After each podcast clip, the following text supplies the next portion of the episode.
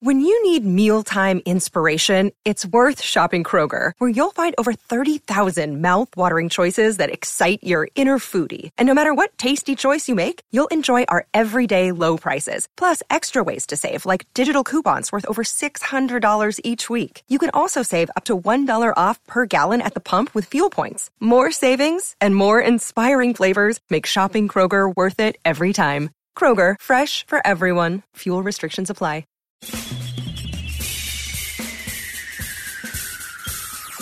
This is The Other Side of Midnight with Frank Morano. They're running a strange program, y'all. Now, here's Frank Morano.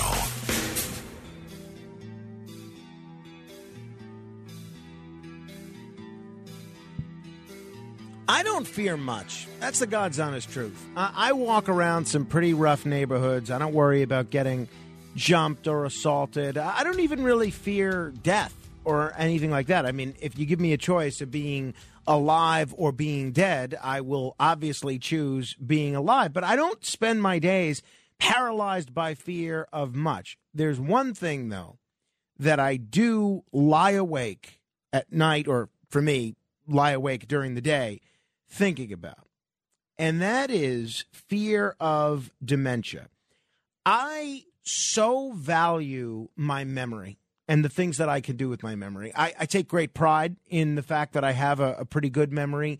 And I, m- having this incredible bank of memories in my brain gives me essentially a limitless supply of entertainment because when I'm by myself, I can just sit back and turn to XYZ moment in my life that I've experienced and replay that moment over and over again. I absolutely love it. And it also gives me a limitless supply of stories to tell, both on the radio and in real life. Not that not that radio isn't real life, but when I'm not on the radio, on air and off air is what I meant to say. So I have been obsessed with the issue of dementia for a long, long time. And unfortunately, it's getting worse in this country. There are 6.5 million Americans living with Alzheimer's today. As the baby boomers all age, that number is expected to rise to 12.7 million by the year 2050, unless there's some breakthrough preventative treatment or cure for this disease. Now, what if we could train our brains to keep dementia at bay? Well, now, a new U.S. research study is trying to find a viable way to do that. So, uh, those numbers, by the way, that I just cited you are from the Alzheimer's Association. So, what's happening now is there's a first of its kind trial. Researchers are digging into whether eating right exercising the body and exercising the brain can stave off Alzheimer's, which is the most common form of dementia. That's according to the Boston Globe. So, what they're doing here, and I applaud them, and I think this is great, and I am watching this very closely. They're recruiting those between the ages of 60 to 79 and dividing them into two groups. One group will get general guidance on eating and living well, and the other will get specific food tips like the Mediterranean diet and the workouts for the mind and the body. So the goal here is to track whether measures like training your brain can really reduce the risk of developing dementia. So the key part of the study is exercising the brain. Now, here are some ways that you can train your brain according to the Alzheimer's Society of Canada. One is play and we're going to get back to this in just a minute. There are endless games that you use your mind, such as crossword puzzles, Sudoku, chess, and checkers. The study detailed above, excuse me, the study detailed um, in w- w- brain training with Brain HQ, which has online games that work memory, speed, attention, people skills, and navigation skills. So, number one is play. Two is cross train. Do things you aren't comfortable with. If you love to listen to talk radio or podcasts, read. If you struggle with hand eye coordination, try throwing darts. Three is learn. Take up a new hobby or learn a new language. I am curious. Now, we're going to see what this study produces in terms of what this stuff actually does. I'm curious what you think the results are likely to show. Do you think these three tips from the Alzheimer's Society of Canada are likely to produce any concrete results? Or do you think this is the kind of thing where they tell people you should do this, you should do that, just so you feel like you're doing something in order to uh, in order to stave off Alzheimer's? I think there's probably something to this, and I'll tell you why. There are so many older folks that I've known who are very, very sharp as long as they're working. And then as soon as they retire and they start leading a less active mental lifestyle, all of the sudden they're they they start being forgetful. And it's not just um, and it's not just stopping working because I know some retirees that are very active in retirement, and then uh, some act uh, some retirees that don't do anything. They sit around watch television all day. And the latter group I see as being much more prone to dementia. What I didn't see in this Boston Globe article, and I wish was included here, is the issue of hearing. You know, I got to work with Bob Grant a great deal before he retired, and he had significant hearing loss. And he became obsessed with studying hearing. He would have me book interviews with him for audiologists. And one of the things that one of the guests that he had on one time said is that you're so much more likely to suffer from dementia if you suffer from hearing loss. That's one of the other reasons that I'm very protective of my hearing. If um, you know, the guys in the studio will tell you, I only keep one ear, one headphone on my ears to sort of minimize the concentrated sound that's pounding into my ear all the time. There are all sorts of habits that people have written about that might reduce the risk of dementia. We've heard meditation. We've heard coffee drinking. We've heard tea drinking. We've heard getting enough sleep. So we're gonna. I'm gonna watch the results of this new study. But um, I'm curious if you think these healthy habits make a difference. 800 848 9222. That's 1 800 848 9222. In my research on this subject, I came across this op ed that Tim Wu, who's a brilliant guy, He's uh, an author, he's a professor, he's an expert on technology. He wrote in this op ed in the New York Times about four years ago, uh, headline In Praise of Mediocrity The Pursuit of Excellence has infiltrated and corrupted the world of leisure. It was really interesting. In fact, even though it's a little dated, I'm going to link to it right now on my Facebook page at facebook.com slash Morano fan. That's facebook.com slash Morano fan. And you can uh, go ahead and read it there if you want. But uh, the, here's the top line takeaway. Amer- so um, we think that once we start something, we have to achieve great things in that field. According to the research that Tim Wu has done in this article, it's not only okay, it's also good for us to do things purely for ourselves. Now, it's no secret that all of us, especially in America, we value excellence, we value success, we value productivity in our pursuits. But doing hard things sharpens our minds, according to many, and our bodies, and it keeps us grounded. So, Vox says that America's fixation with perfectionism is chipping away at our mental health. Think about that according to this Vox piece, many of us don't pick up hobbies because we're afraid of being bad at them. So, um, Erica, um, Erica, eh, who writes for Axios, Landley, I believe her name is, she writes in Axios that at the beginning of this year, she set a goal to run at least 10 miles a week. Now, for anyone who runs with any regularity, that's not too an impressive too impressive a goal.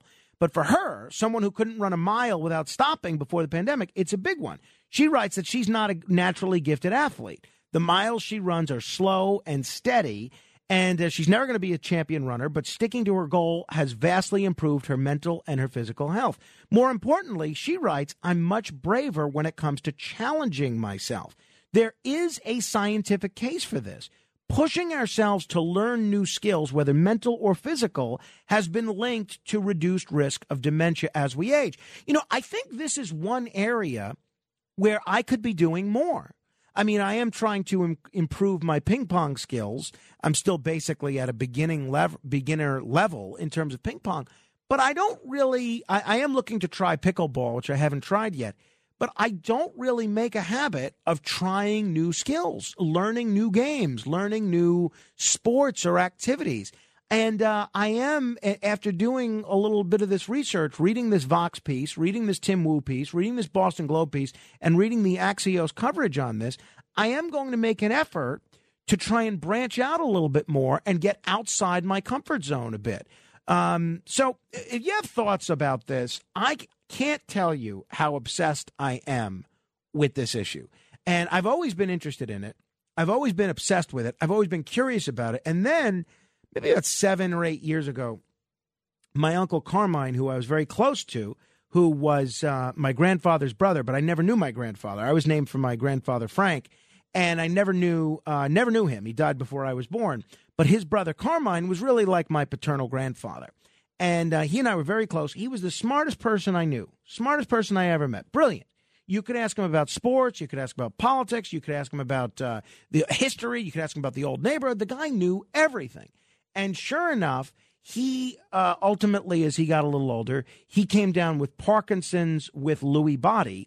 And towards the end of his life, he not only was incredibly forgetful as he dealt with dementia, but he was also so frustrated because he knew intellectually that he couldn't remember things. And it, it was very, very difficult for, for him to be that aware that he was kind of losing it but also very difficult for my Aunt Camille. Uh, to have to be his caretaker as he went through all that. So, m- if I could have one wish granted, it would be to live a long life and never suffer with dementia. So, I'm always looking for tips in terms of that. And this piece of advice to try new things, even if you're not good at them, is pretty creative, I think. It's pretty interesting. I'm looking forward to seeing the results that this Alzheimer's survey produces. 800 848 9222 if you want to comment. That's 1 800 848 9222. Let me tell you what's coming up on the show today. Very exciting show. We have three of my favorites. Uh, coming up in about 10 minutes, Tom Dreesen, comedian, storyteller, author, and the man who was Frank Sinatra's opening act for 14 years.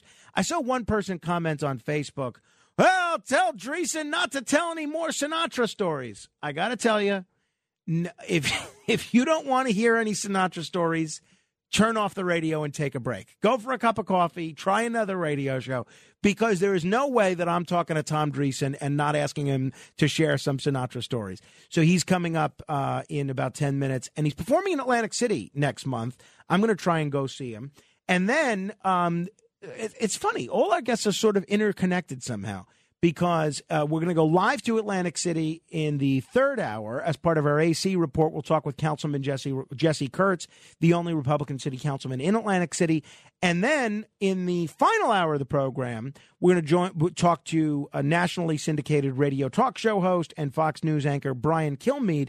He's performing August 27th the same day that Tom Dreesen is performing. He's performing in Newark. So there's no excuse to stay home on August 27th. And there's one other event in Brooklyn. So if you're in North Jersey, you got to go to Newark if you're and see Brian Kilmeade. If you're in South Jersey, you have to go to Atlantic City and see Tom Dreesen. If you're in the city, you have to go to uh, a location in Brooklyn that I'm going to tell you about a little later. It's an interesting, interesting day. For some reason, everything seems to be converging on that particular day. 800 848 9222. That's 1 800 848 9222. Howard is in Elmhurst. Hello, Howard. My wife has the beginning stages of dementia. She was she was an art student all her life. She loved art but she had spinal issues and she ended up in a nursing home. Nursing homes are not good places when mm. you have dementia. They offer little, uh, uh, you know, little stimulation, and uh, also she had a hearing issue. It wasn't too big, and but a friend of ours, his, her husband had it, and he recently died. He had dementia, very serious. He had the ringing in the ears, so you could be right on that. And well, it's a little scary, but one thing that will, if you give a person plenty of love and you be there and you read to them, you do things, it helps make it work. Keep it keeps from making it worse. Yeah, no, I, I can imagine, and I imagine that was a difficult thing for you to go through uh, with your wife. Uh, wishing you both the best there, Howard. 800 848 9222. Joe is in Queens. Hello, Joe. Yeah, hi, Frank. I want to go. I want to mention a couple of supplements. But first, I want to say I was thinking about. I had never uh, studied chemistry, and it might have been good to look at it just as a brain tease at some point. You know, I never took a class in it. I took physics, uh, you know, anatomy and stuff like that. But take, for example, let's say your show's intellectual, all right, compared to Howard Stern. We'll just premise that, you know, for the sake of argument. It's better to for the brain to listen to you then, if it's more challenging for the brain. So that's one thing. And then a couple of supplements: L-carnosine, uh, biocurcumin uh, generates new brain cells, neurogenesis. You know, it got the top supplement for uh, the brain last year. And uh, also, acetyl L-carnitine does more than any Alzheimer's drug that they've ever come up with. Well, what's the what's the sourcing for that, Joe? Because uh, that's a pretty bold claim.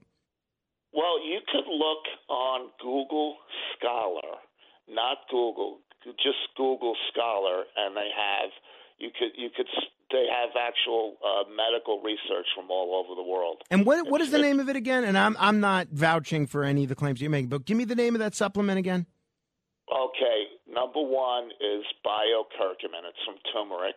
Uh-huh. You know, Number two is L-carnosine. Yes, I have taken that actually. That's in uh, yeah. some of the stuff that I that I already take. I, I do right. take a lot of a lot and of supplements. Third thing is acetyl, A C E Y T L, and L-carnitine, and that's very good for the heart as well. All right. Well, thank you. you. Yeah. Thank you, Joe. Uh, by the way, again, I can't stress. I don't know anything about the supplements that he just mentioned. Right? Okay, so take them at your own risk if you start taking all three of those supplements and then you come find me five years from now after taking them three three times a day, all three of them, and you say, "Hey, Frank, I can't remember anything except the fact that you told me to take these supplements, and now here I have dementia." Don't blame me. Blame Joe. 800-848-9222. Let me say hello to Fred in Garfield, New Jersey. Hello, Fred. Good morning, Frank. Morning. Uh, on Channel 13, there's a nutritionist, uh, Dr. Amen he takes a walnut and breaks it in half and he asks you, What does it look like? And a walnut looks like your brain. And he says, That means it's good for your brain, it prevents dementia. Well, that's ridiculous. There's a lot of things that look like your brain. Uh, why?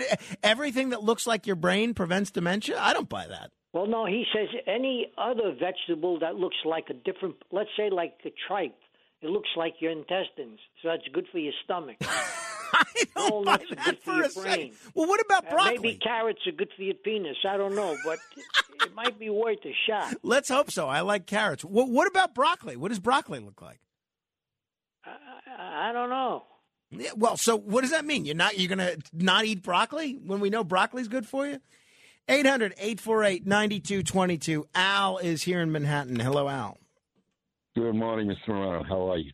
I'm great. Listen, Thank you. Listen, I worry about you and Curtis. Curtis, especially because he's under tremendous stress. He wants to be always broadcasting, and he's doing it, but he's shortchanging his brain, and you're shortchanging your brain. You know, because the body thrives on sleep, and it wants it when at nighttime. So you're doing a great job now, but remember, the facts are the facts, and sometimes you can't face and fight Mother Nature unless, unless you try to take steps. So you know what's coming down the pike, possibly avoid it in every way. Doing what you're doing, having guests on like that you are, are excellent. Keep memories of all your journals so later on, God forbid, 40 years from now, we go fast forward, your caregivers will know what music you enjoy, what pictures that they were to show you. Hey, that's my Aunt Camille and the egg salad. All these things, that's me and AC rolling for an hour, okay?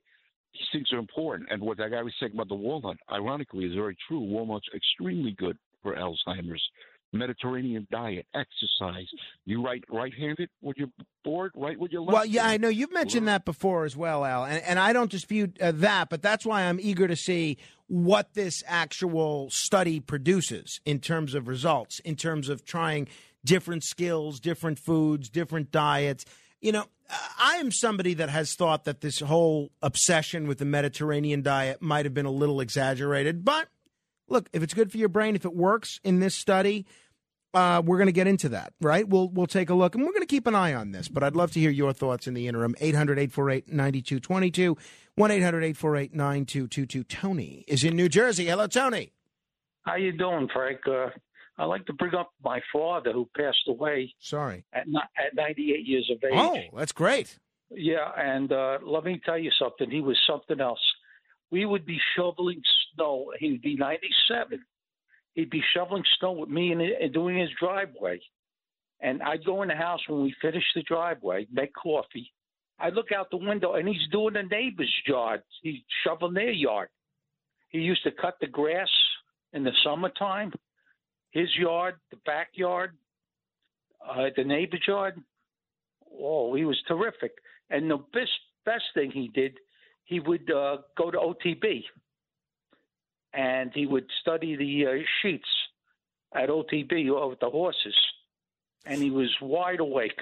Well, no, uh, yeah, Tony. If if gambling uh, staves off dementia, then that is not something that I need to be worrying about anymore. But I'll tell you, my uncle Carmine was a horse player too. He still developed Parkinson's, so I'm hesitant to draw too many conclusions based on one example, even if it does look like uh, the the the spending time at OTB produced that kind of result. You understand what I'm saying? That's why if there's a larger study involving a control group and involving a group that's given specific instructions, then I feel like uh, I'm a little bit more willing to, you know, I'm a little bit more willing to trust that kind of a thing.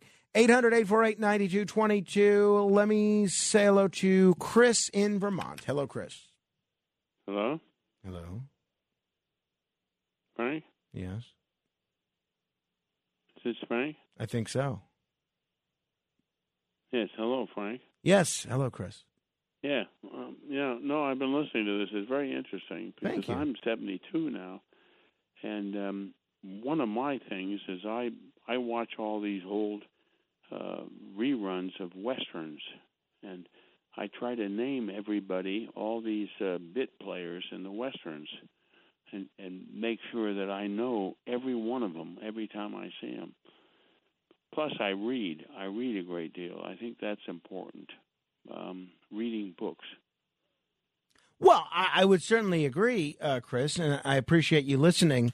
I don't know that the way this phone call began, Chris, about you not being sure I was talking to you and you not being sure that you were talking to me, is necessarily an endorsement of watching westerns and reading. To be honest, though, in terms of mental acuity, 800-848-9222. Roller is in New Jersey. Hello, Roller. Frank, you don't drink that tea no more. I don't hear you talking about get the tea. I Uh, do, I do, but uh, they're not currently advertising, so uh, I don't. Uh, I don't want to give them a free commercial, but I do drink it still. all right, but the question I want to ask is, uh, Atlantic City. Can you do a little more talk on Atlantic City and the gambling aspect? I mean, we can maybe do an hour one night. And also, is this recession? I can't get to the crap table. I go to the crap table. It, it's crowded. Is it because of the recession? Everybody's taking their Social Security check, trying to scratch the money out. What, what do you think? I, I, I don't table? think so. I, and thank you for the call. I think the uh, I've noticed the same thing too. I think it's a function of them having fewer craps dealers and having fewer craps tables open, especially on the weekend. I think it's as simple as that. There are fewer people working as dealers. Uh, these casinos have made a concerted, strategic decision to focus on electronic gambling, on slot machines, and on um, you know remote gambling, which is another form of electronic gambling. And I think that's a lot of what you're seeing here. And I think they're investing in that, in marketing that, in staffing that, and they can make more money with that than with the table games. And there's fewer tables open, fewer crap dealers uh, playing. That's my perspective, at least in uh, on the East Coast. But uh, we'll see. 800 848 9222. Speaking of Atlantic City, Tom Dreesen is going to be performing there August 27th. This is a show you're not going to want to miss. We're going to tell you a little bit about it and uh, get him to share some Frank Sinatra stories in just a moment. This is The Other Side of Midnight. I'm Frank Morano. Straight ahead. It's The Other Side of Midnight with Frank Morano. Frank Morano.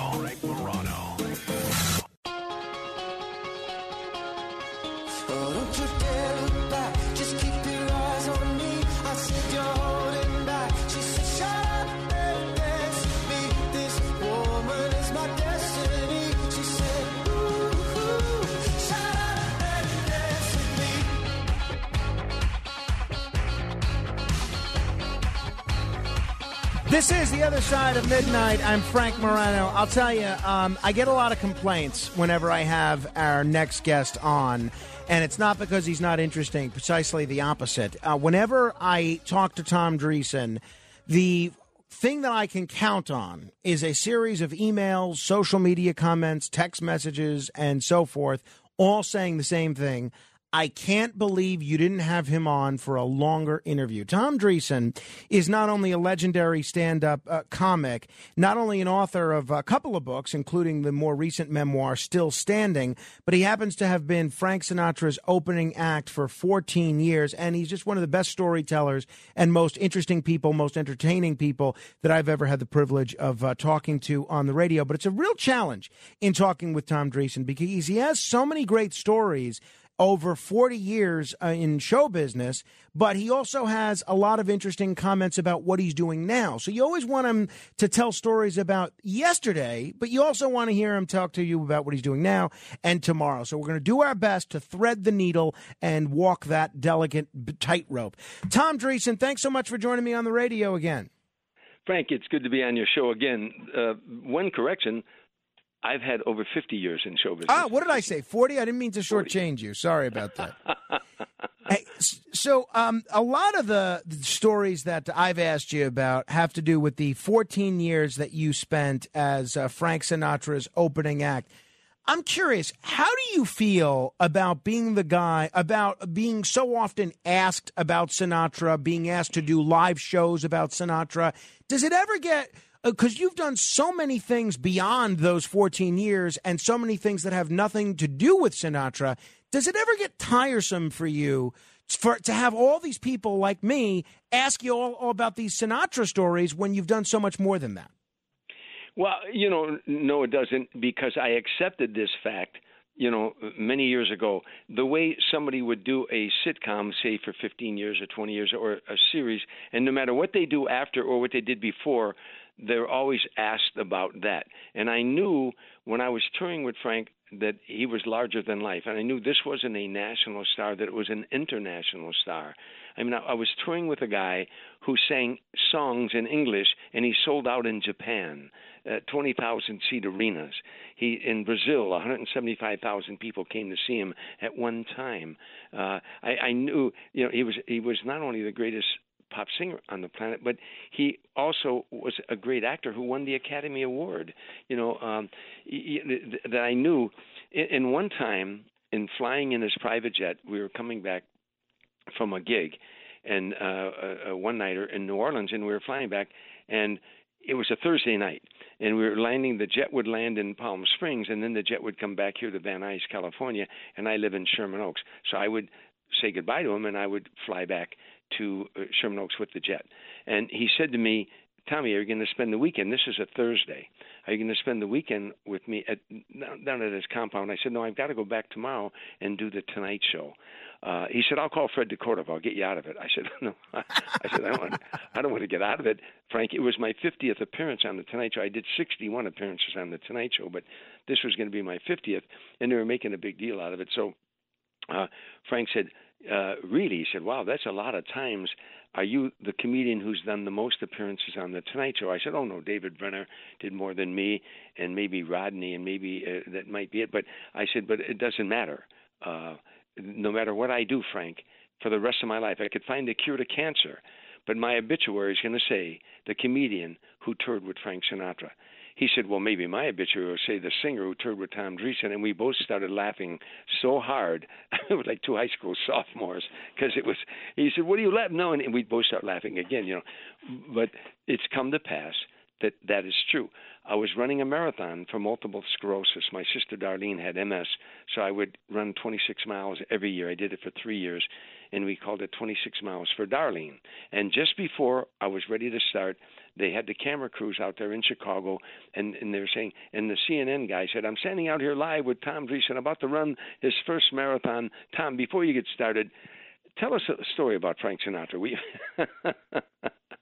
so I, I I just knew, and I accept this, and and and I don't mind. And you're okay with mind. it. You're okay with the fact that you know that why will... I'm okay with it because Frank, in the beginning, he was the boss of the tour. Mm. As time went by, we became friends. He became like a buddy, and we hung out till till the wee hours in the morning, till dawn. He never went to bed till the sun came up. So on the road or off the road, when I stayed at his house down in the desert, we'd ride around the desert till dawn. And toward the end of his life, he was more like a father to me, mm. and he gave me fatherly advice. So no, I don't, I don't mind at all because I loved the man, and and I was a pallbearer at his funeral, and I spoke at his funeral, and I miss him every day of my life. So, and it's a long answer to a short question. You know, you mentioned Sinatra as an actor. One of the areas where I don't think Sinatra gets uh, celebrated enough is for his accomplishments as an actor, and not just from here to eternity. But if you look at his work in The Manchurian Candidate, if you look at his work in musicals like uh, uh, Guys and Dolls, he really was an absolutely terrific actor, wasn't he? What about the man with the golden arm? Where he should have won the Academy Oh, Absolutely, Award? a fine, What about a and the original, um, the, the original Ocean's Eleven as well. Yeah. What What about the movie called Suddenly? You know, sometimes people would say to me, "Well, you know, Frank was really being more of of a. Uh, he didn't go deeper into a character." I said, "That's a lie. I mean, what Maggio? How deep did he go into that character? How about the, the movie Suddenly, where he played an assassin? Uh, uh, you know, it, it, he he was, you know, one night sitting in at his compound. He had he had this huge compound down in Rancho Mirage, and the outer perimeters were all these bungalows uh, named after his songs: uh, "Strangers in the Night," "Tender Trap," "My Way," uh, songs like that. that. The bungalows were named after that. And his house guests were would be like Gregory Peck and his wife Veronique. It would be Jack Lemmon and his wife Felicia. It'd be um, Kirk Douglas and his wife Ann, uh, Clint Eastwood and whoever he was dating at the time. You know, Robert Wagner, Jill St. John, all these people, Angie Dickinson. Anyhow, all the women had gone to bed and the guys were sitting around talking, and I was sitting there like a fly in the wall. These are people that I had seen in the movies in Harvey, Illinois, when I was a little boy growing up. You know, and I'm listening to them talking about film and filmmaking and directing and acting, and I noticed that Kirk Douglas, Jack Lemmon, Clint Eastwood, and that uh, Gregory Peck were paying great reverence to Frank. And I, it was curious, and I said, out of you know out of nowhere, I said, "Did you ever study acting?" Because in Hollywood, everybody tells you who they studied with, you know. Uh, and so I said, Frank, I was curious who he studied with. I said, Frank, did you ever study acting? And Gregory Peck grabbed my arm very firm. He said, Ah, acting lessons would have ruined him. He was a diamond in the rough you didn't fool with. That's why when you gave Frank a song, to him it was a script. What did the writer feel the night the writer took pen in hand? Frank would immerse himself in that lyric and become that lonely guy in the bar whose woman left him and he's never going to find love again. And you felt that. You know, you felt that. And also the joy of a song. You know, he was an extraordinary artist. Yeah, no, that's for sure. Uh, the, you know, that role in From Here to Eternity, that's probably the thing that has caused so many observers over the course of the last 50 years to believe that the role of uh, the character of Johnny Fontane in The Godfather was based on Sinatra because he seems to describe a similar similar set of circumstances as what Frank was going through at that time. There was always a lot of speculation that Sinatra was never happy with Mario Puzo because of that situation with The Godfather. Is that something that you guys ever had the opportunity to talk about? Yeah, Frank walked across the room at a party one night and called him an SOB and said, You took parts of my life, put it into a film to make it look like it depicted my life. And what was really angered Frank is that movie From Here to Eternity, how he got that movie. And, and the Godfather, they would make you think that they put a horse's head in Right, right, in the producer's bed, sure. studio, instead of the studio's bed. But the truth was, he did a incredible screen test. He was down on luck, down on his luck. He was he was down and out. The uh, Harry Cohn, the head of the studio, wanted. Um, uh, What's his name from Eli Wallach uh, to do that part of Maggio, but Eli Wallach was on Broadway at the time, and uh, so he couldn't get out of the contract. But Frank had done, done an incredible screen test. In fact, if you remember the scene where Maggio in the in the bar, uh, he he's drunk and he's in the bar before he gets in a fight with with uh, uh, Ernest Borgnine. He goes to the bar and he's drunk and and he throws those olives down the bar and he says, "Come on, seven. You know, he rolls the olives down the bar. Prior to the screen test, he said to the director, "Do you have anything you want me to do?" He said, "Frank, the guys are drunk. You've been around a lot of drunks in your life. Mm. Play it. Play it the way you see it." So Frank, when he went to the bar, he ad libbed that scene. It wasn't in the script. He ad libbed that scene of rolling down the, the the olives down the bar. When he finished, Frank told me the story one night at the compound. When he finished that scene, and they went cut The whole crew applauded him.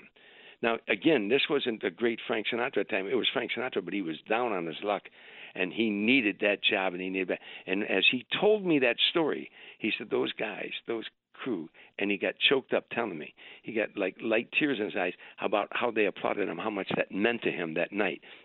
And then, even still, Harry Cohn wasn't convinced that you know to uh, cast Frank in the film.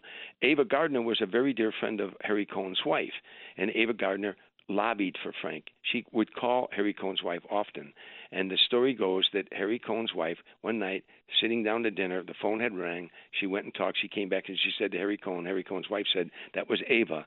And she wants you to consider Frank for that role. Hmm. She called again. And Harry Cohn said, "Well, look at the." He had a in, in the in the house. He had the screening room. He went and looked at it, and he go, "Yeah, yeah, he could do it. They offered Frank eight thousand dollars for that role, and he did it, and he won the Academy Award, and it totally changed his life. So he resented the fact that you would imply that he got that through some mob connection. He got it through his brilliant acting. in those days, uh, you know, these days, I always think of comedians being the opening act for other comedians, and a lot of times uh, singers or bands being the opening act for other singers or bands. In those days, was it common for a comedian to open for a singer, or is that something that you guys sort of broke the mold with? No, always common. Every show you saw, when I started out in show business, there were no comedy clubs in America. Tim Reid and I, as you know, were America's first black and white comedy team. History shows we were the last. Uh, so Tim Reid, who later became Venus Flytrap, Venus Flytrap on WKRP Cincinnati, we toured all over the nation, working all black clubs in the north and the south, what they affectionately call the Chitlin Circuit, black-owned, black-operated nightclubs um, the 20 grand in Detroit. Motown was in Detroit at the time, so all the 20, all the Motown acts broke their act in at the 20 grand before they went on to Vegas. Uh, the in Chicago, the Cotton Club, the uh, Burning Spear, the Guys and Gals Lounge. In uh, in, in Boston, the Sugar Shack. In Atlantic City, the Club Harlem. And so, if there was a singer, there was a comedian opening, or vice versa. There might be a singer opening for a comedian. But that's how nightclubs worked all over the nation, and that's how they worked in Las Vegas. The first time I went to Vegas, I was appearing with Sammy Davis Jr. and uh, at Caesar's Palace, and that was my first time there. And down the strip, on both sides of the strip, it would be singer, comic, comic, singer. You know, uh, it was only later that they started doing what you know. Uh, it, it, I mean, they might have done it in small places and stuff like that, but it wasn't a major thing to put two singing acts back to back. You know. It, it's been reported that uh, Sinatra could have quite a temper. Is that accurate, or is that just part of the myth that's built up over Sinatra over the years? That's about as accurate as anything you've ever said. you, know, he was. I'm Irish Italian, you know, and, and uh, I always say there's a war going on inside me, you know. Uh, but I'm I'm half Sicilian and half Irish. And Frank was was full blood at the time, but he was half Sicilian. And and he, you know, and all the stories about him, you know, the old story that that uh, he had uh, Sicilian Alzheimer's you know, it's Sicilian Alzheimer's is you can't remember anything but the, The vendettas. Right. Yeah. yeah. You know that joke. Uh, but yeah, but he he had a, he had a temper. But on the other hand, you know, he he by his own admission, on an interview many many years ago, I think it was Walter Winchell, uh, one of those old time guys. But and he said, "I'm a 24 karat manic depressive." He said, uh, by Frank's own admission, so I'm not telling stories out of school. He he suffered with mood swings sometimes, you know, and um, and uh, you know, and, and it was only later in his life that he totally realized this, and and he even took a medication uh, for it, you know. Uh, The um, uh, we're talking with Tom Dreesen. If you're just tuning in, you uh, Tom Dreesen, one of the great stand-ups of all time. You can check out his website. A lot of great clips on there. TomDreesen.com. That's D R E E S E N.com. He's actually going to be performing in uh, in Atlantic City on August 27th at the Ocean Casino Resort at Ovation Hall, one of the great rooms anywhere in America. And uh, we'll talk to you about that show in just a bit. But um, what can you tell us, Tom, about about Frank's drinking? There was always a lot of uh, talk that Dean Martin was a drunkard, and then we've talked to his daughter, who has a show Sunday nights on WABC, and she said that that was largely a put on. That Dean, her father, Dean Martin, was not really uh, drunk most of the time, and it's been reported that uh, that Frank was a very heavy drinker. Is that accurate? Well, here's here's what's accurate, and Dean is right. You know, Dean if you you if you study the history of show business, Frank did a movie called The Joker is Wild about Joey Lewis. And and Joey Lewis was a singer who ended up with the mob slashed his throat and ended up becoming a comedian. And Joey Lewis's whole act was he was drunk. I mean, he would go on stage drinking. He had a few drinks before the show. I mean, Dean Martin's. oh, Joey no, Lewis. I'm talking about Joey it. Lewis. Okay, my mistake. Joey Got it. Lewis would go on stage like he was drunk, and the audience loved the fact because you're drunk, you can say things that you might not have said, Mm. and you could be excused for that. So you, you know, because and the people would say, you know, he's had too much to drink. F- Dean emulated Joey in a lot of ways. You know, it was Joey Lewis's real line Ah. that I feel sorry for people who don't drink because when they wake up in the morning, that's as good as they're going to feel all day. You know, Dean later did that joke.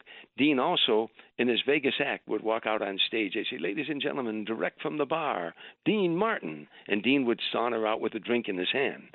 And he'd, go- I'm, I'm paraphrasing. We'd do something like, "Everybody love somebody sometime," and they'd look at the piano player and they say, "How long have I been out here?" You know? now, now the whole audience because it's, "Oh God, he's having a few drinks too many." Dean wasn't drunk, but but you can get away with a lot of stuff if you if people think that you had too much to drink, you know. And so, you know, Dean wasn't a drinker. Frank, conversely, loved Jack Daniels, Jack and a Splash. You know, that was his, his drink of choice. He called it the nectar of the gods, you know. Now, not during a show would Frank drink. Toward the end of his show, he would stop and have Jack and a Splash, a little sip, and he'd do a couple more songs. He would toast the audience and say, you know, may you all live to be 150 years old, and the last voice you'll hear is mine. You know, that kind of stuff. And but and then but then he would hang out till dawn. Now, I personally in the 14 years I toured with Frank, and I knew him before that and after, I never saw him fall down drunk ever once. Mm. You know, toward the end of his life, he sipped a little bit. He never chug lugged when I was with him. Now, earlier in his career, I had heard about those stories, but I never personally Gotcha. saw him fall down drunk. And by the way, I came from a neighborhood of drunks. You know, uh, my my father was an alcoholic. My mom drank heavy at one time. I was a bartender in bars. I know a drunk when I see one. You know. You, you've told a story before about how there was one instance where you and Frank are performing before uh, a packed capacity crowd of uh, 20,000 or so people. And by the time this is very late in Frank's career, but the, the third or the fourth song comes on, and Sinatra has a, a difficult time remembering the lyrics. Can you talk about that experience? What must that have been like for Frank, for you, for the fans on an emotional level? Ironically, you bring that up because I just told your screener, uh, who just called me, Alex, that I, I was looking. Friends are texting me from all over the country saying Joe Rogan just put on TikTok a, a video of a story I told. This story I'm about to tell you, uh, Kevin Nealon, uh, about three or four years ago, and now it's gone crazy all over the uh, TikTok and Instagram and on and the internet of this this story that I'm about to tell you. We were working the Quad Cities. We were touring all over the country. Frank was 78 years old, and of course, at that age, we were all wondering when is he going to lay it down? Because there were nights that he might forget a lyric or two, or something like that, and and so you're saying, gee, I wonder when he's going to lay it down, you know, and and uh, and people used to ask me. I said, I don't know uh, when he's going to lay it down. I think you. I don't think you'll ever do that. I think you'll be in the middle of my way one night and fall over, and it'll be all over. You know, I would joke. But one night at the Quad Cities in, in up in Illinois, it's Bettendorf, Iowa. Um, it's um, Moline, Illinois. I- It's it's four cities, Quad Cities. It's called the Mark Auditorium, and there were about 15,000 people in the arena. And I did my show, and it was a real good crowd. The orchestra was in an orchestra pit, and we were in in the in the in the arena around there. So Frank goes out and he sings three songs, and he's doing real good. He gets to the fourth song, and he totally blanked on the lyrics in the middle of the, and and I all of a sudden I heard him saying, "I'm sorry." I'm so sorry. Now I was stage left, and I worked my way to stage. I said, "Oh my God," he's and now he's going, "I'm sorry." The orchestra, not realizing that he had forgotten the lyric, were still playing, and he kept saying, "I'm sorry."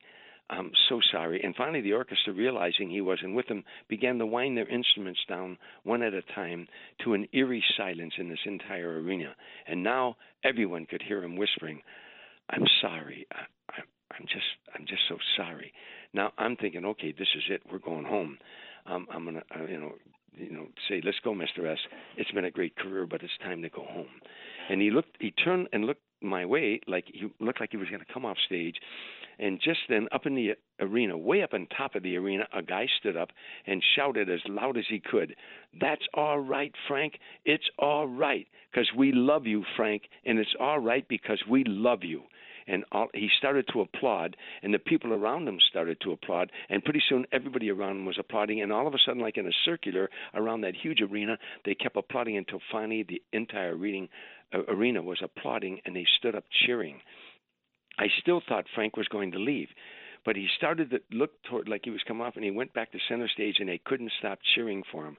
And finally, they settled down and he went into the next number, and it was "Come Rain or Come Shine," and he didn't miss a lyric. I'm gonna love you wow. like nobody's love you, come rain or, and he was like a kid again. He nailed every lyric, every nuance, and when he finished, they rose to their feet, and I swear it, it seemed like it was five minutes. They would not stop cheering. And as he started to sing the next song, he pointed up to the top to that guy. He said, "I love you too, pal," and he sang for about 11 months after that, uh, before he finally laid it down. Uh, tell me about the event in Atlantic City at the Ocean on August 27th. I've been to Ovation Hall at the Ocean many times. It's a great place to see uh, a comic. It's a great place to see a singer. What are you guys doing down there? Well, there's a singer named Michael Mortucci, who I think you know, and and he's a wonderful, wonderful singer. And he plays great, pays great tribute to Frank Sinatra. I, I have turned down people all over the country for years that wanted me to come and work with them because they sing they don't do uh, some do impressions of Frank and some just do pay tribute to the music. But I never wanted to do that. And then Eliot Weisman Frank's manager uh who was Frank's manager called me and, and he told me about Michael. And then Michael contacted me and he said uh, let, let's do one date together. I've got so many things going on in my life right now. We're doing a documentary in my life. I've got a book out as you know um, still standing my journey from streets and saloons to the stage in Sinatra that I'm promoting because I couldn't put it out during COVID. I couldn't go out during COVID, so I'm I'm so busy. I didn't want to do this, but because I do a one man show about Frank called The Man Who Made Sinatra Laugh. But mm, mm, uh, after watching Michael sing, I realized how good he really was. He's got a 20 piece orchestra, and it's going to be an incredible show. He's going to come out and do some songs and and then I'm going to come out and do stand up comedy, and then also some stories of Frank and video of Frank and I together. That stories that people have never heard before, you know. And then uh, then he'll come back and do some songs, and then we'll both come out and take a bow.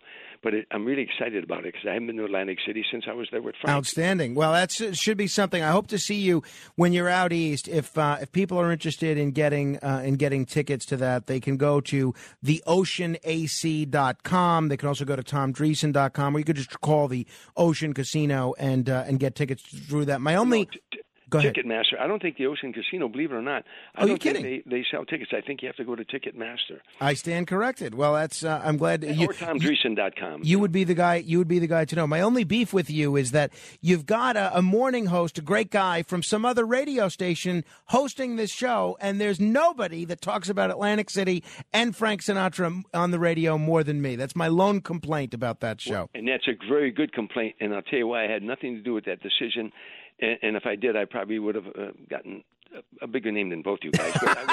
I, I, don't blame I, you. That, by the way, you know I had nothing to do with that, but, uh, yeah, but you're I'll... more than welcome. And then if you do come, I want you to come backstage and and. Uh, and uh, be my guest. Well, thank you, Tom. I will see you when you're out here. Hopefully, maybe we even get you in studio. That'll be a lot of fun. Uh, that would be fun for sure. Thank you. And by the way, I did check. Uh, you can get tickets both on Ticketmaster and at the Ocean's website, theoceanac.com. Just click on uh, entertainment. Oh, yeah, it's that. on both. All right. Tom Dreesen. And by the way, real quick cheap plug, but you can also get my book on Amazon.com. It's got over 405 star reviews. Okay, that's my. Let's do this again in a week or two because uh, I didn't even scratch the surface with issues that I wanted to ask you about. So we'll we'll continue this conversation in a couple of weeks if you're if you're game. I'm game. Thanks, Frank. Thank you. The great Tom Dreesen uh, performing in Atlantic City August 27th. Check out the website, tomdreesen.com. Check out the book. Uh, he's got two, actually, two great books. One with Tim Reid, the comic that I mentioned earlier, and uh, it's uh, both worth reading. 800 848 9222 if you want to comment on any portion of our interview. That's 800 848 9222. It's The Other Side of Midnight with Frank Morano.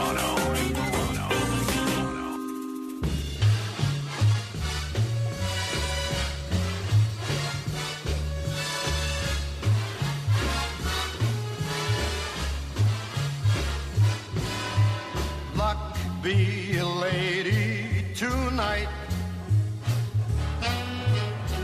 Luck be a lady tonight.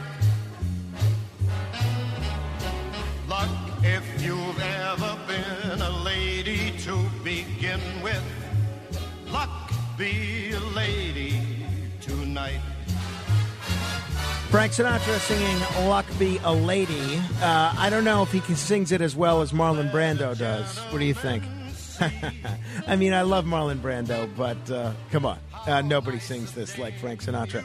Hey, a couple of quick things. One, I want to remind you, if you're not already doing so, please follow me on Twitter. I did buy a lottery ticket for the Mega Millions. I bought $20 worth of lottery tickets to the Mega Millions, to be precise. And I tweeted, um, I came to a decision yesterday, even though I've kind of spent most of this money already.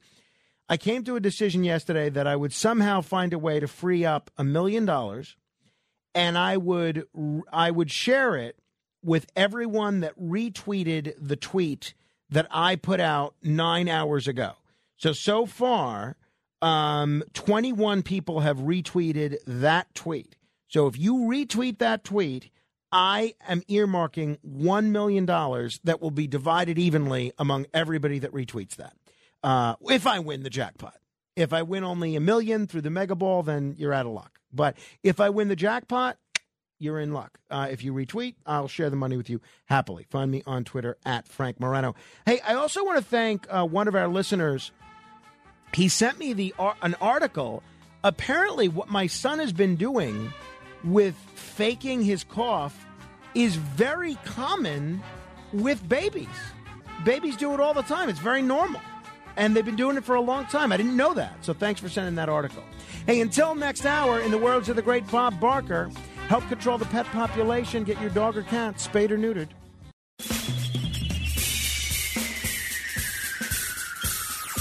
This is The Other Side of Midnight with Frank Morano. They're running a strange program, y'all. Now, here's Frank Morano.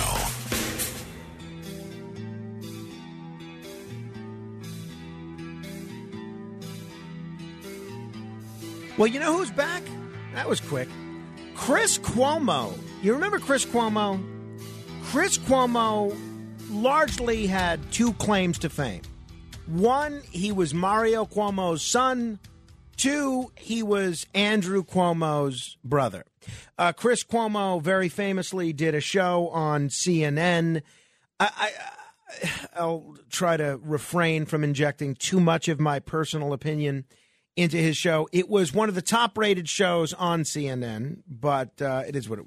Okay, you know, still very very shy of the shows that are on networks like Fox News, but uh, he was one of the top rated shows on primetime on CNN. Now, he was let go for helping his brother Andrew during a scandal.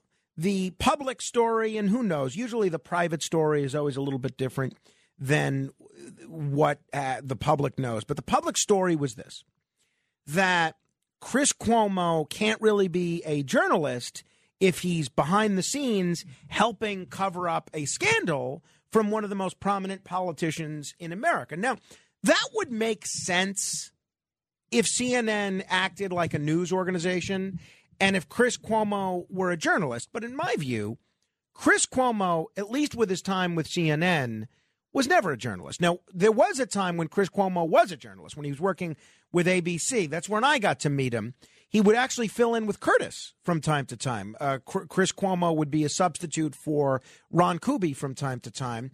And I got to tell you, the few times that I met Chris Cuomo or interacted with him by phone or via email or whatever, he was actually always a pretty nice guy to me.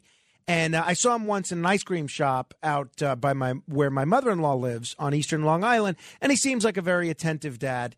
That being said, I think his behavior on CNN the entire time that he was in prime time was absolutely abominable. He was not a journalist. What he was was a left wing pundit and opinion maker. And I'm okay with that. Uh, there's a lot of left wing pundits and opinion makers that I really enjoy. Uh, not so many that are on TV now, but uh, people that are out there in the blogosphere, people that do podcasts, people that are guests on a lot of shows. I don't care. Fine. You want to be left wing? Be left wing. Makes no difference to me. But my problem, one, was he would run around calling himself a journalist, and CNN would run around calling themselves a new, news organization when this was an hour of just pushing one political agenda.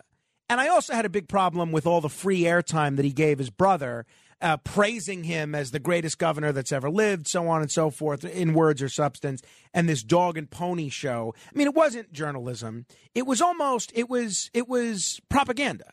It was entertainment and it was propaganda. It was not journalism. So to me, CNN was kind of trying to have it both ways. They were trying to benefit from that Cuomo relationship when Andrew Cuomo was riding high.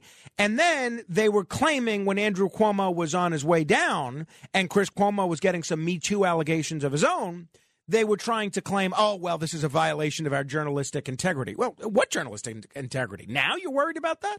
So I thought that was always a little fallacious how CNN has handled this whole thing. Well, now, former CNN anchor Chris Cuomo is joining News Nation are you familiar with News Nation? We had one of the stars of their network, uh, who I actually really like, Ashley Banfield, on the show, and I thought she was great when she was on this show. They, this they are a twenty seven a twenty four seven cable news network owned by Nexstar Media Group. So Cuomo has been off the air since he was indefinitely suspended last November, following these revelations about his involvement in the management of his brother's sex scandal. Uh, then he was fired by the network. Now, this is a little strange because News Nation's whole promotion, their whole marketing, their whole advertising, Ashley Banfield in her interview with me, has all been about one thing. Well, we're not interested in being a left wing pundit or a right wing pundit. We're just interested in giving you the news. And I would enjoy News Nation for that very reason. They struck me as pretty fair. They struck me as doing pretty good segments on a lot of hot button issues, the kind of which you wouldn't see on Fox News, you wouldn't see on MSNBC, and you certainly wouldn't see on CNN, with the notable exception of Michael Smerconish, which is a very fair show. But um, I said that's great, and all I could think as I was seeing News Nation do this kind of journalism is, I hope they succeed. I hope they do well. Well, they haven't done well they have struggled to attract an audience. They uh, see an average of around 50,000 viewers a night. Now, that may sound like a lot, but um, it's not. Uh, by comparison, Fox News typically sees more than 2 million viewers a night, and CNN or MSNBC's, they see less than, a, less than half of that. So, depending on the story, depending on the night, CNN or MSNBC, and depending on the show, they'll see between 700,000 and 900,000 viewers a night. Fox News will see 2 million viewers a night. 50,000 not even scratching the surface. That's almost like kind of where Newsmax is. In fact, it might even be less than where Newsmax is in prime time. So um, they need to do something. And I guess they think that by signing Chris Cuomo a star, that they're going to do something, that this is a big get for them. I don't know what they're paying him, but we'll see. Yesterday, he did his first appearance on News Nation. He appeared with Dan Abrams and answered the question What's it like to be Chris Cuomo today? Transition, change. Uh, saying it is easy, explaining it as advice to somebody else is easy. It's hard to live it. Uh, it's been a hard several months. And I tried, or I am trying, to use them to figure things out about myself, Ugh.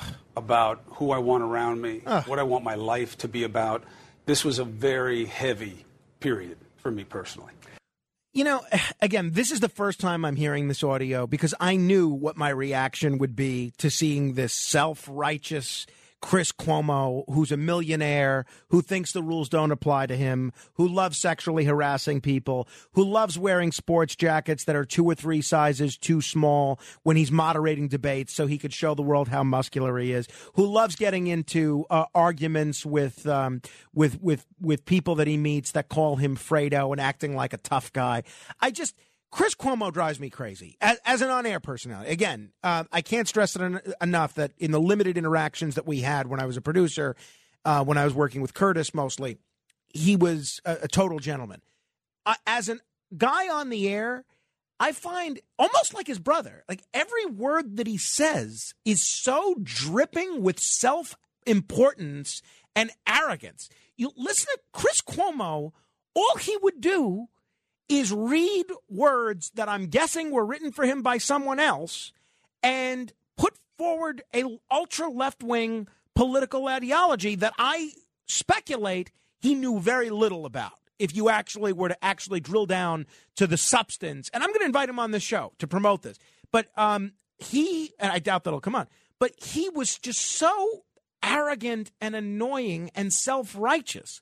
And I really think the fact that News Nation, unless he's going to do a very different type of show, but the fact that News Nation would sign this guy tells you, all right, well, we tried to be fair.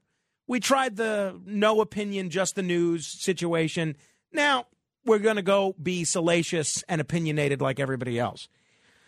Uh, I'm curious what you think of this. Now, I'm all for second chances. I'm not going to watch this show.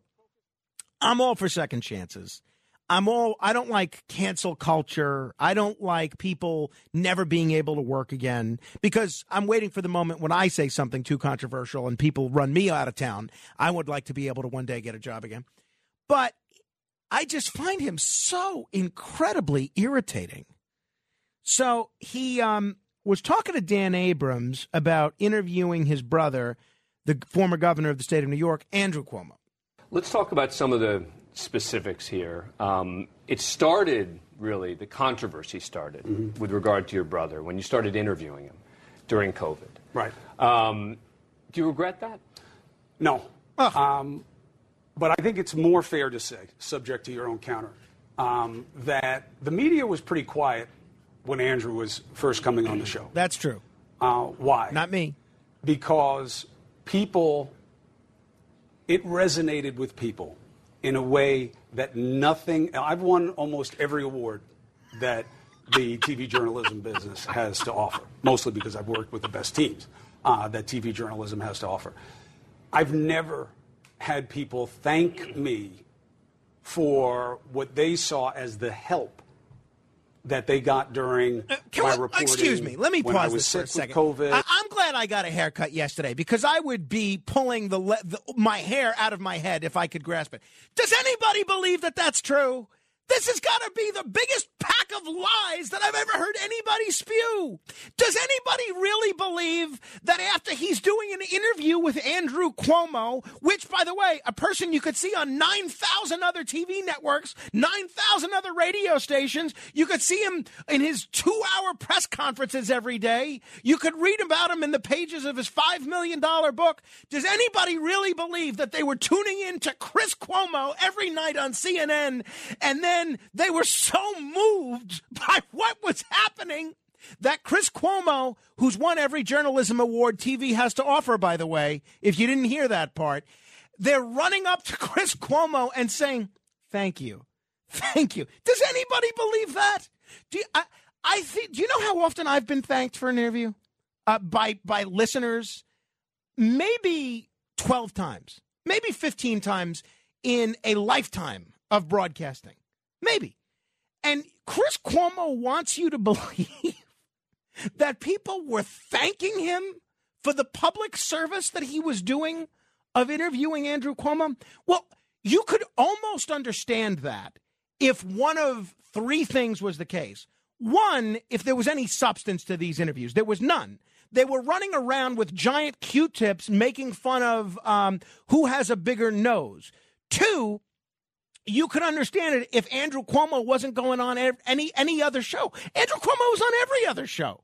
Three, he was on with Rudy Giuliani. He was on with Howard Stern. He was on the the uh, Rachel Maddow. He was on every show. Hello, this is Governor Andrew Cuomo. and saying the same thing in these press conferences every day. Three, I don't know if you know this, but Chris Cuomo has won every journalism award that this business has to offer, which tells you a lot about the state of TV journalism. Am I right? Please continue.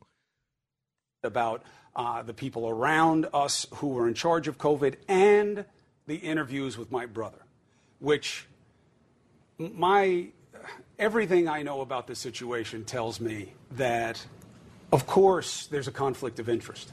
But people You got think? that. What? Yeah, nobody thought I was interviewing my brother the way I interview other people. That wasn't the point of purpose of those things. And I even said at the time. Well, what was the people point? were like, you don't need to say that. The time will come when he can't come on this show anymore. There will be a time for accountability. There always is in crisis. And I can't cover him about that. People got that. The media should have gotten it. They should have seen it for what it was. Oh my God. And I believe that there was a purity test that was applied to that that wasn't really fair given the context and circumstances as people understood them.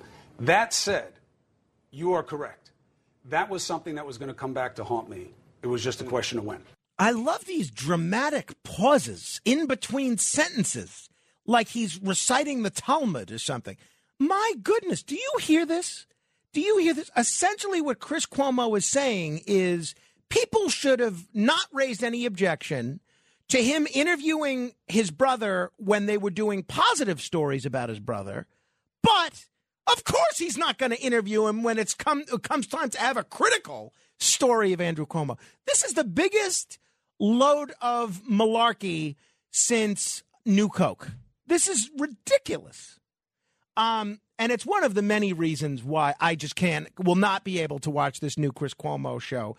I'm curious. One, do you think uh, Chris Cuomo deserves a second chance? I do, actually. Um, but I'm still not going to watch it. Two, are you going to watch this show even uh, with morbid curiosity? 800 848 9222.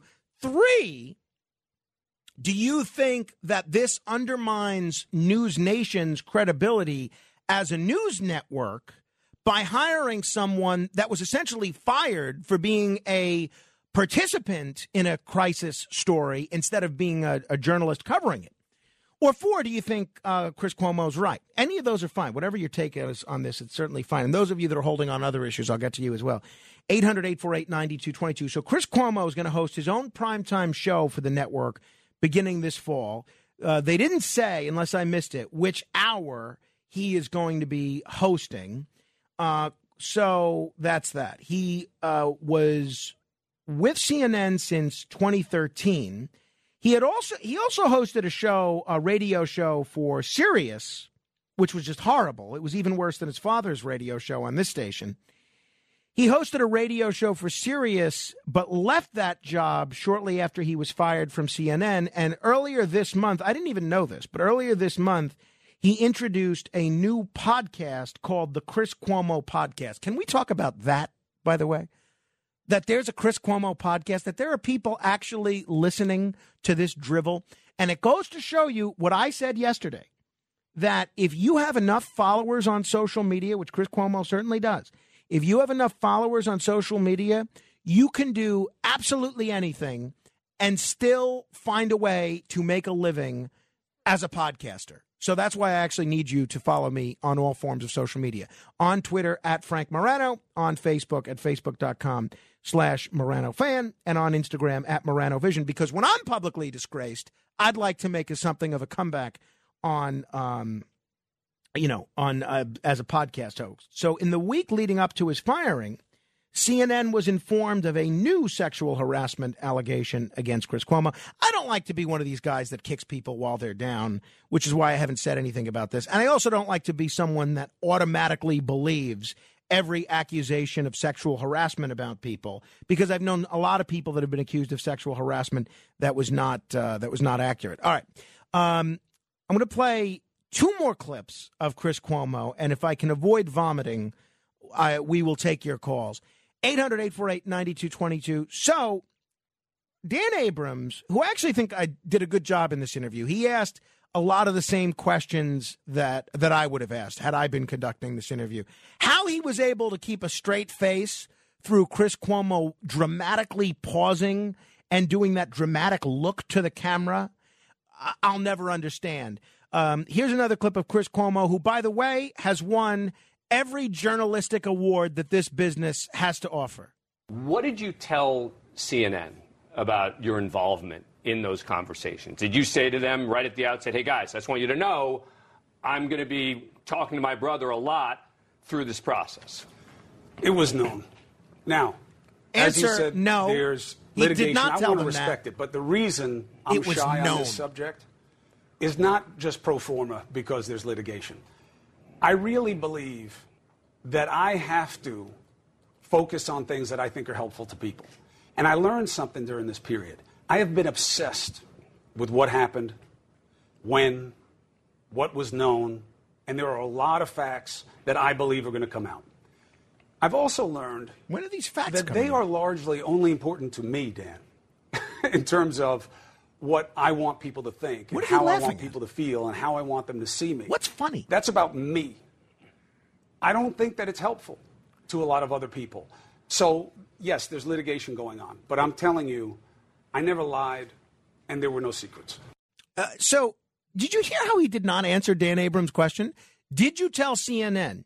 There are three acceptable responses to that yes, no, or I don't recall. Instead, he says, it was known. That wasn't the question. That wasn't the question. Did you tell CNN? Yes, no, or I don't remember. It was known. Please, please. Um, so, Chris Cuomo, you remember the advice he was giving to his brother Andrew? The advice he gave Andrew was blame all this sexual harassment on the cancel culture, right? Because that's everybody's go to. Once you get canceled, whether you're left wing, right wing, no wing, you throw you just say cancel culture and then that's that throws everybody a lifeline. So Abrams asked him, "Were you a victim of the cancel culture?" Did you do any research, help try and find information about some of the women making accusations against your brother? Never. And the text that you're talking about, or whatever the communication is, um, is demonstrably not about that. This was a situation where there were so many accusers coming out that were a surprise, unaware, unknown. That's what the team was saying to me. I got a call from a friend who knew this woman and said, Hey, I know who that is. Said something about how he knew them. At the time, no one knew who she was. That's what that communication and context was about. Not me digging into trying I've to got a lead something. on her. I mean, a lead. What does that mean? means that that you don't know who she is. I think I know who she is. And therefore, what? Then, therefore, when I then contacted, I think Melissa, but again, this will all come out. Um, she said, "No, we know who that is. You're late on it."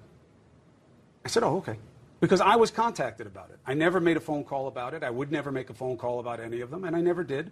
And there will never be any proof of otherwise because it never happened. I actually thought that was a pretty good answer to the, the question about doing research on the accusers. But this was actually the comment that I was referring to about the cancel culture. I don't think I've ever been a victim of anything ever in my life. You make choices. You make a choice to be in this business. You make a choice uh, to be in that dynamic and to want to be relevant. And it's not always going to be easy. It's not always going to be fair.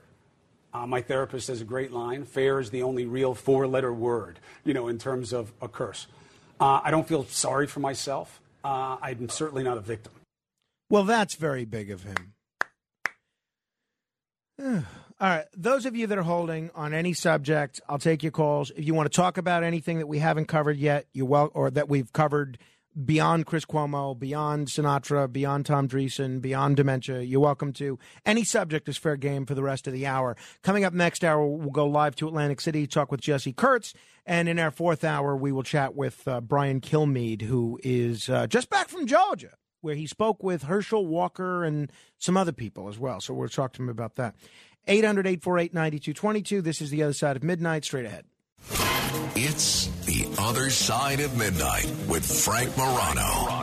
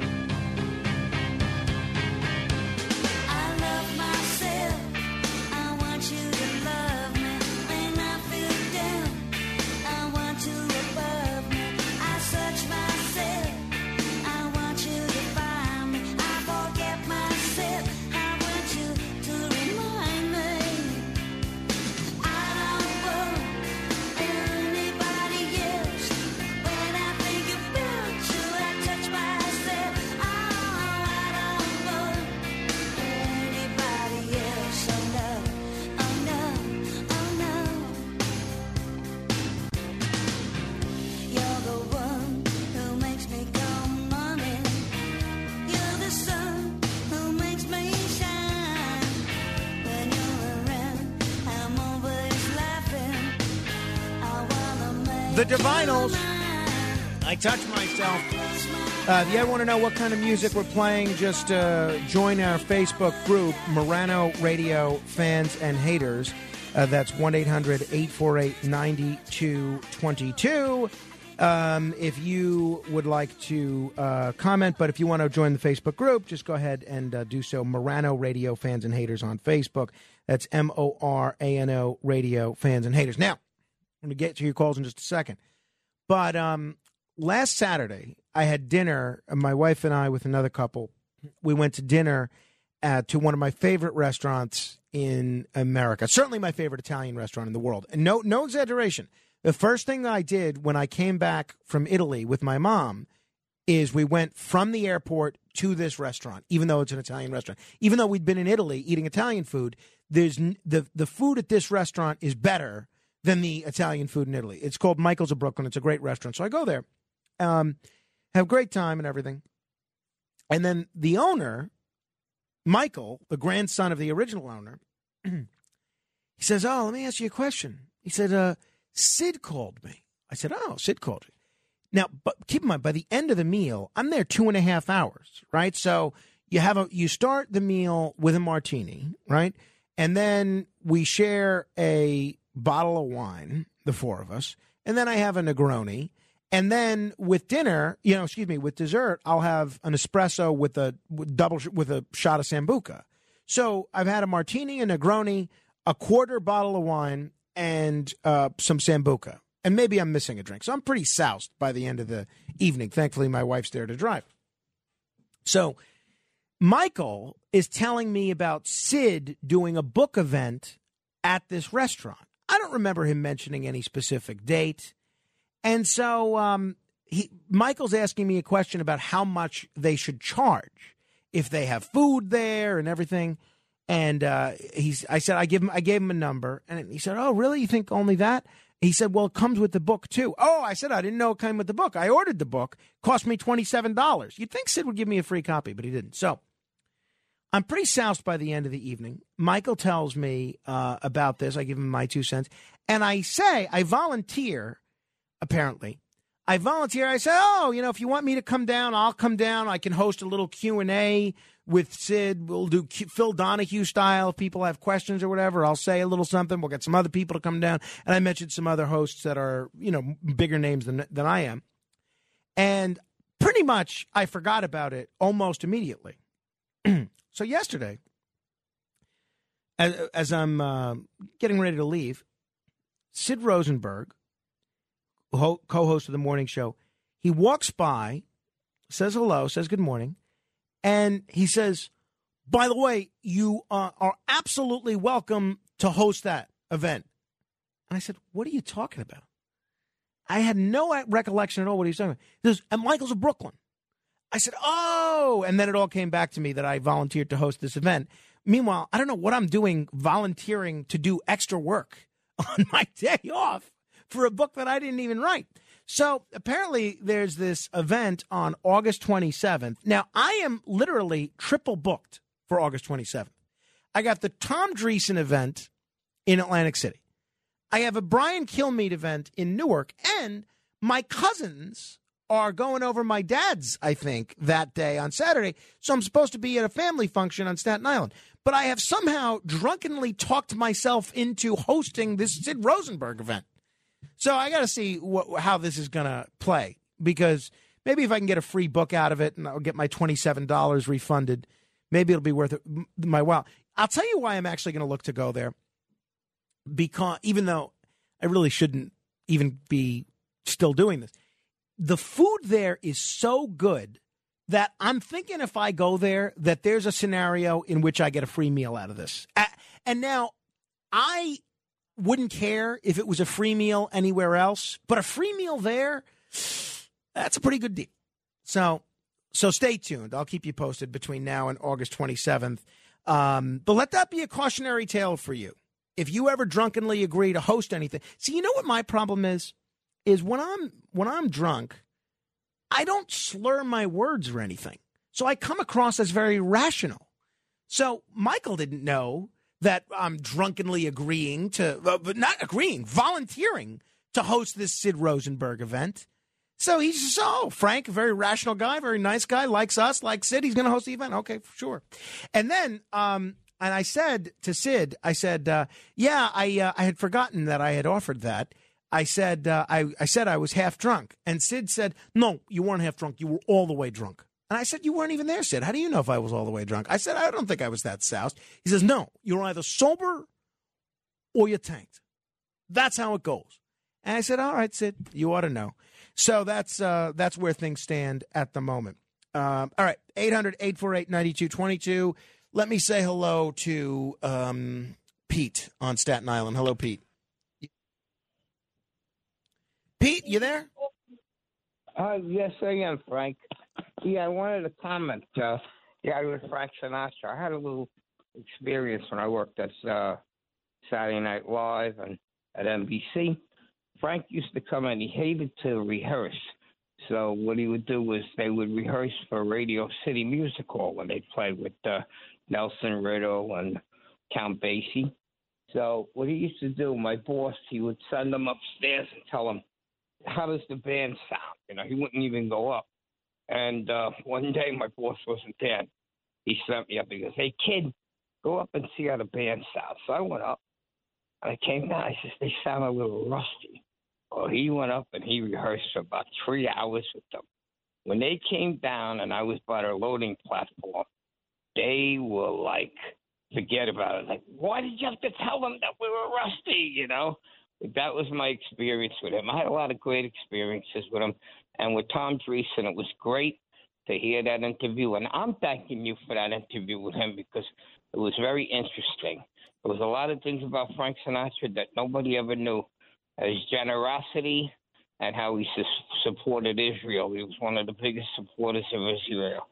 So I just wanted to bring that over. Thank you, air. Pete. Well, I mean, in fairness, I don't think Tom Dreesen mentioned anything about supporting Israel, but it's certainly fine for you to mention that. 800 848 9222. Uh, That's 800 848 9222. Also talking about Chris Cuomo, who, by the way, has won every journalism award in the TV business. What are these journalism awards that Chris Cuomo has supposedly won? I, did he ever win an Emmy? I, I, I, I don't I don't want to say he hasn't because um, you know maybe he has, but w- what are these awards? My name is Chris Cuomo. All right, so he won. He did win. He did win a daytime Emmy award for outstanding morning host on for Good Morning America. He also won a news and documentary Emmy award. So he won some awards. All right. Uh, I would not have known about it. Thankfully, he's constantly reminding us about that. 800 848 9222. Let me say hello to Peter in the Bronx. We'll stick with the Peters. Hello, Peter. Hey, uh, good morning, Frank. Um, yeah, I believe everybody should get a second chance. I believe Chris Cuomo deserves a second chance. However, I don't think that man has humbled himself in the least bit. People usually, when their lives are ruined and they drag on the rocks like an alcoholic, after years of that, they'll they'll really go into deep thinking and then they'll humble themselves and emerge. This guy, uh, he, you know, he, he's just he's an ego monster, and I don't think he's gonna. I mean, he reminds me of uh, the reporter in Die Hard 2 that was on the airplane and he was doing the reports from the plane, and he was just so in love. Richard Thornburg was his name, and, and he was just so in love with himself. Yeah, I, you know what? That's actually a very apt comparison. I think that uh, I think that's a pretty good comparison, actually, Peter. Thank you. I think that's uh, I think that's pretty good. 800-848-9222. Pamela is in Central New Jersey. Hello, Pamela. Uh, hello. Um, I read uh, Tom Dreesen's book, Still Standing, like a year ago, and it was uh, such a, a good biography. And um, he's a good writer. And there's a little surprise in it, which I won't give away. Uh, if you're really reading it into it, you will guess it, and you'll be surprised. Um, and uh, he's a very good, uh, very good writer. Yeah, I agree with you. I think I know the surprise that you're referring to, and uh, I'm not going to spoil it for anybody either. And I think people should absolutely uh, check out that book. Thank you, uh, Pamela. I appreciate that. Still Standing is the book. And he wrote another book with Tim Reid a few years back, which was pretty good as well. So, interesting thing happened to me.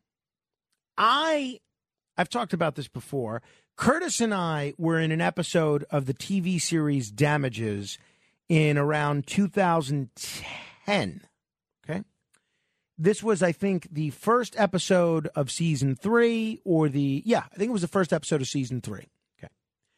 I still get royalty checks from this show. Now, most of them are about, uh, let's see, the most recent royalty check that I got, I happen to have it on me $4.11, right? But hey, $4.11 is, you know, that's real money. So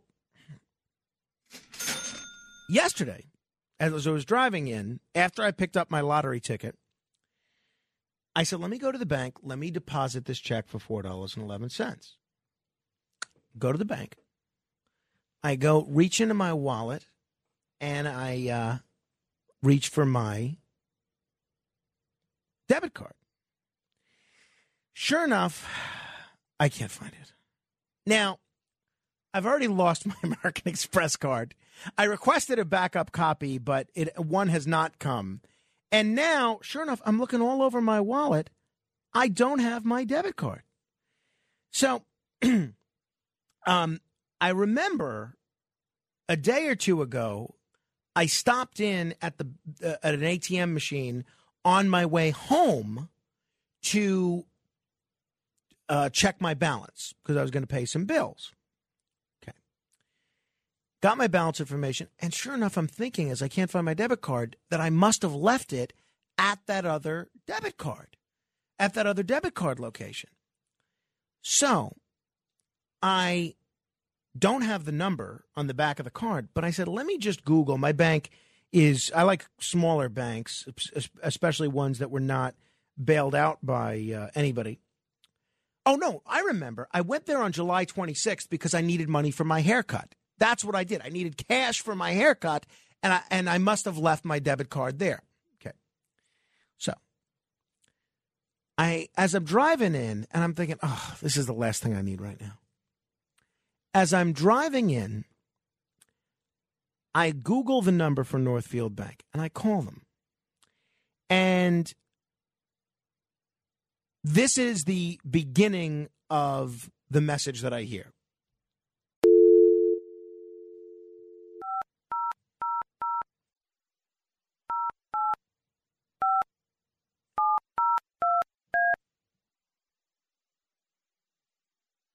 Thank you for calling Northfield Bank. Our offices are presently closed. If you know your party's extension, you may dial it at any time. Obviously, to I don't. your account information, press 1. Is there a better To option? report a lost or stolen ATM or debit card, Ah. press 6. Ah. For a last name.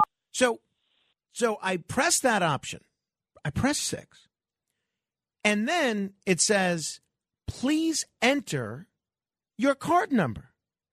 Now, how am I supposed to enter my card number with a lost ATM card? Do people have their their ATM card numbers committed to memory? So it says if you don't have your ATM card number, if you don't know it, if you don't have it, press number whatever it says zero. And I uh, I said, great, this is going to work out here. I'm going to be able to cancel this, and I'm going to be able to get a new card, hopefully. So I press the number zero, and then it says, all right, let's find another way to confirm your identity. Great, I've got all sorts of other ways, and it asked me to enter your my nine digit social security number. I enter it. And, and then I get another anima- automated message, and I realize it was at night, so I'm, these people are all going to be closed. I get another automated message that says, please enter the last four digits of your card number. And I said, wait a minute, I just checked the option that said I, I, I don't have my card number, and I gave you my social security number. Why do I? And, and then there's no other option, no other option.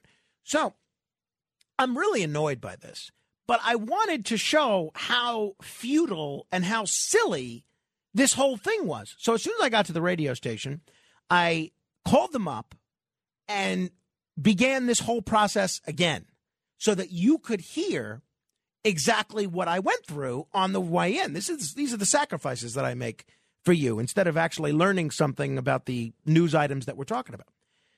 But, but wouldn't you know it? When I call them, I get a totally different set of options. I get that same prompt that says uh, press one for account information. If you have a lost or stolen card, press six. But then it doesn't take me to a enter your card number, or if you don't have your card number, press this. Instead, this is what I hear. I did not recognize that as a valid I pressed entry. six. Thank you for calling Northfield Bank. Our offices are presently closed. If you know your party's extension, you may dial it at any time. To access your account information, press 1. To report a lost or stolen ATM or debit card, press 6. 6! I did not recognize that as a valid entry. What do you mean? Thank you for calling I just Northfield pressed Bank. six. Our offices are presently closed. I said, if you know your party's it extension, something else? Do I you have may to press dial six it at pound? any time. I did not recognize that as a valid entry. What do you mean? Thank you for calling North. So this goes on and on and on. And I'm trying six pound. I'm trying just six. Then I'm trying to press zero. And it goes on and on and on. So I thought to myself, well, maybe it's because I'm dialing from the studio computer. Maybe it's because it doesn't recognize the phone number as being associated with my account, or it somehow detects that it's a, a third party. I don't know, that it's not a private phone, that's a multi line phone. So I said, ah, I know what it is. I'm going to call from my mobile phone just like I did before. Just like I did before, just on the way here. And this is what occurs. Thank you for calling Northfield Bank. Our offices are presently closed. If you know your party's extension, you may dial it at any time. To access your account information, press 1. To report a lost or stolen ATM or debit card, press 6. 6. For a last name and I did not recognize that as a valid entry. So now, even though even though I went through the same process that I did driving in, it's not even giving me to the point of frustration that I had before. It, it said, "All right, Morano, you, you think you're cute, almost making progress on reporting your sto- your card lost or stolen and trying to get a replacement. Oh no, you don't. We're going to stop you before you even get there by not even recognizing the number six. You know, as much as society advances, sometimes we're not that advanced. No truer example than dealing with automated banking. Am I right? 800 You've got a problem. 800 848 9222. 800 848 9222. Bob is on Staten Island. Hello, Bob. Hi, Frank. Uh, I'm a big fan of yours. I just like to No accounting commend for you on taste. being, on being one of the few uh, anti-war voices regarding the war in the Ukraine. Seems like um, any anytime I put on the radio, everybody's uh, everybody is a war lover. So I, I just like to commend you, and I, I hope you don't wind up like um, Phil Donahue, you know, getting fired for it. Well, so do I. thank you again. Believe me. Thank you. And uh, and other people. Richard Bey, for instance, uh, on this station. Yes, I am an anti-war voice. And, you know, I'm a, more than being an anti-war voice. I'm a pro-American voice. And call me crazy, but I don't think we should be sending another hundred million dollars to the Ukrainians to uh, train them in this w- war with Russia. But we'll get into that. Uh, maybe I'll touch upon that with Brian Kilmeade in our last hour. And my guest tomorrow is uh, going to be George Beebe, who I've really enjoyed my uh, conversations with previously. And I'll ask him about that as well. 800 848 9222. That's 1 800 848 9222. Al is in Yonkers. Hello, Al. Yeah, hi Frank. You know, I just wanted to thanks for taking my call. I Sure. just wanted to touch on the two uh, topics that people you uh, talked about tonight. Uh, first off, with Frank Sinatra and Chris Cuomo. I just wanted to say what you know because you know a lot about history. Uh, Frank Sinatra in the '60s, uh, he did so much for African American entertainers. Uh, he did so much for uh, the likes of uh, Sammy Davis and Ella Fitzgerald, who was a Yonkers native. Uh, I just wanted to point that out. And in regards to Chris Cuomo, uh, I, I also think he deserves a second chance. Uh, when I did watch TV before I started to listen uh, to 77 WABC, which was a, is a great lineup with Bill O'Reilly, uh, Rita Cosby, uh, Dominic, and yourself. Uh, prior to that, I used to watch Fox, but every once in a while I would tune into uh, CNN when Chris Cuomo was still in, uh, employed by that network, and I used to listen to him uh, prior to Bob Lemon, and uh, I wasn't really a big fan of his. uh, and I, you know, didn't really tune in, and I wouldn't tune in again if he goes back on- on a network. But I do think he deserves a second chance. Well, I, I think you mean um, Don Lemon. Bob Lemon was a baseball player and a manager. Excuse me. Yeah, Don Lemon, of course. Yeah, uh, but I, I don't disagree with anything you said there. Uh, it is what it is. 800 848 9222. E. Bailey is in Bronx. Uh, is is in the. Bronx. E. Bailey, hello. Yes, hello. Hello. Is, did, did, am I pronouncing your name correctly? Is it E. Bailey? I've been trying to get you for the longest. You Thanks got me. for taking my call. Sure. What I called to tell you was Frank Sinatra played in a movie by the name of Detective. I think it was his last movie. And in the movie, his wife was an alcoholic. Do you remember that? You know, I never saw that picture, actually. That's right. A lot of people didn't see it, but I seen it up here in the Bronx at the Strand. And a lot of people, when we talk about his movies and whatnot, I was surprised that nobody seen this picture. And the name of it is The Detective. And if you check on it, I think MGM was the studio that made it, Metro Goldwyn Mayer. Yeah, I'm looking into it now. It looks pretty good. It has Jack Yes. Klugman in it, which I, who I really like. Any of his movies, and Yeah. the last one he played in. Yeah, that's when he married uh, the English actor's wife when he died. Remember his last wife? He married. She was English, and um, they had something written up about the movie because he came back after that mess with Ava Gardner and Right, whatnot. right. He Well, yeah, it's actually um, it was actually uh, 20th Century Fox that made the picture. But this looks good. I've never seen this. I don't think I've heard of this, uh, but it looks great. It's got um, a score by Jerry Goldsmith, who I think is one of the best composers, other than maybe John Williams, one of the best composers in, in all of history, quite frankly. All right, uh, we'll continue with your calls in a moment. 800 848 9222. This is The Other Side of Midnight. Straight ahead. It's The Other Side of Midnight with Frank Morano.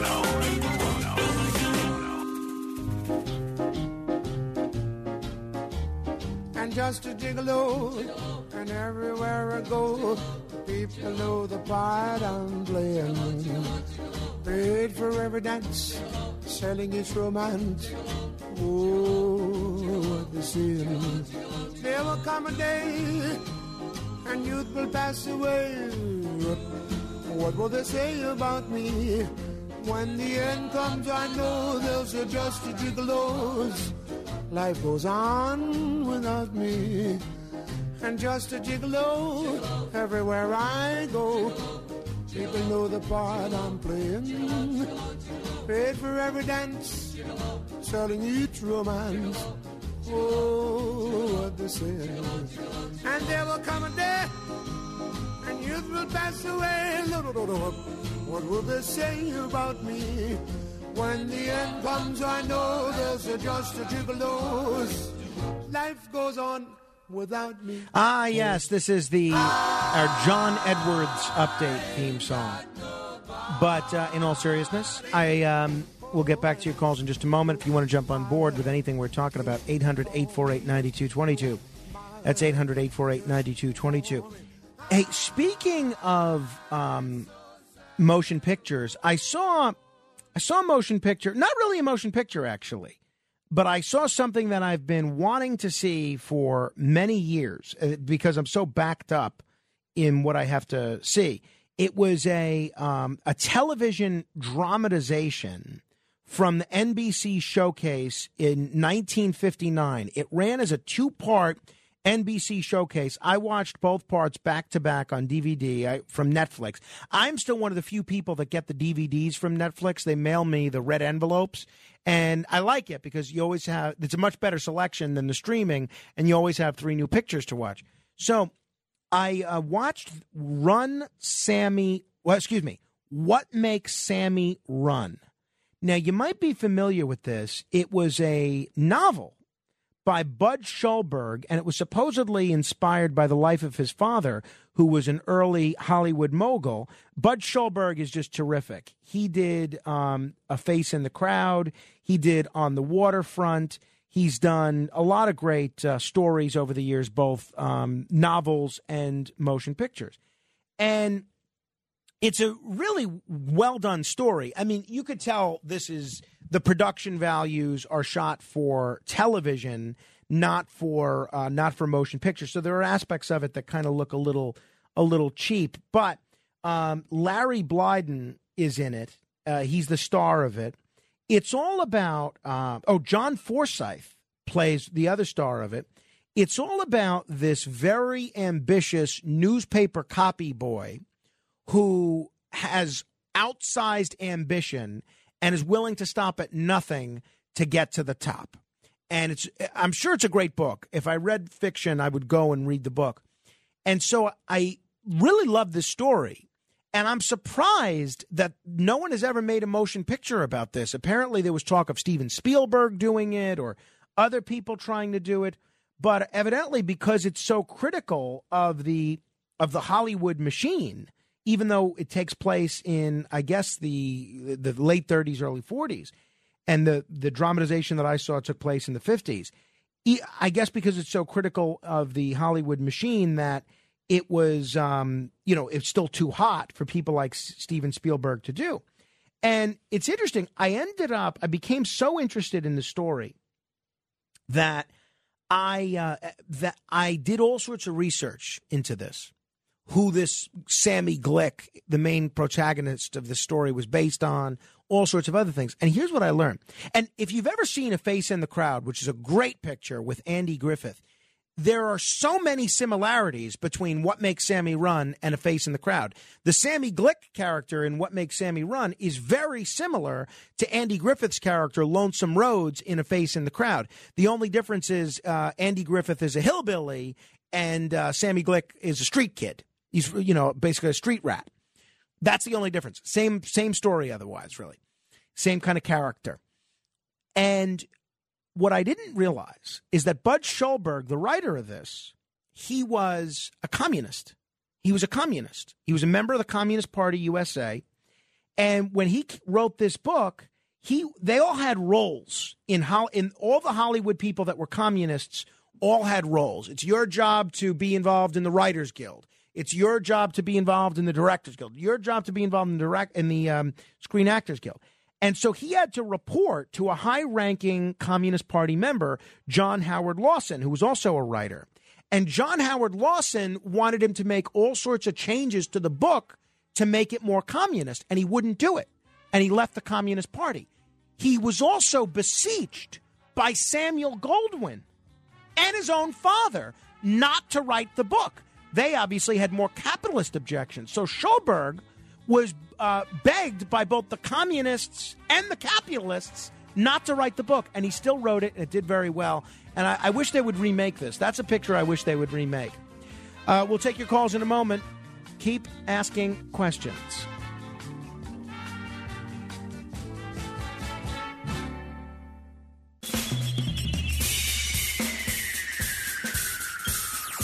This is The Other Side of Midnight with Frank Morano. They're running a strange program, y'all. Now, here's Frank Morano.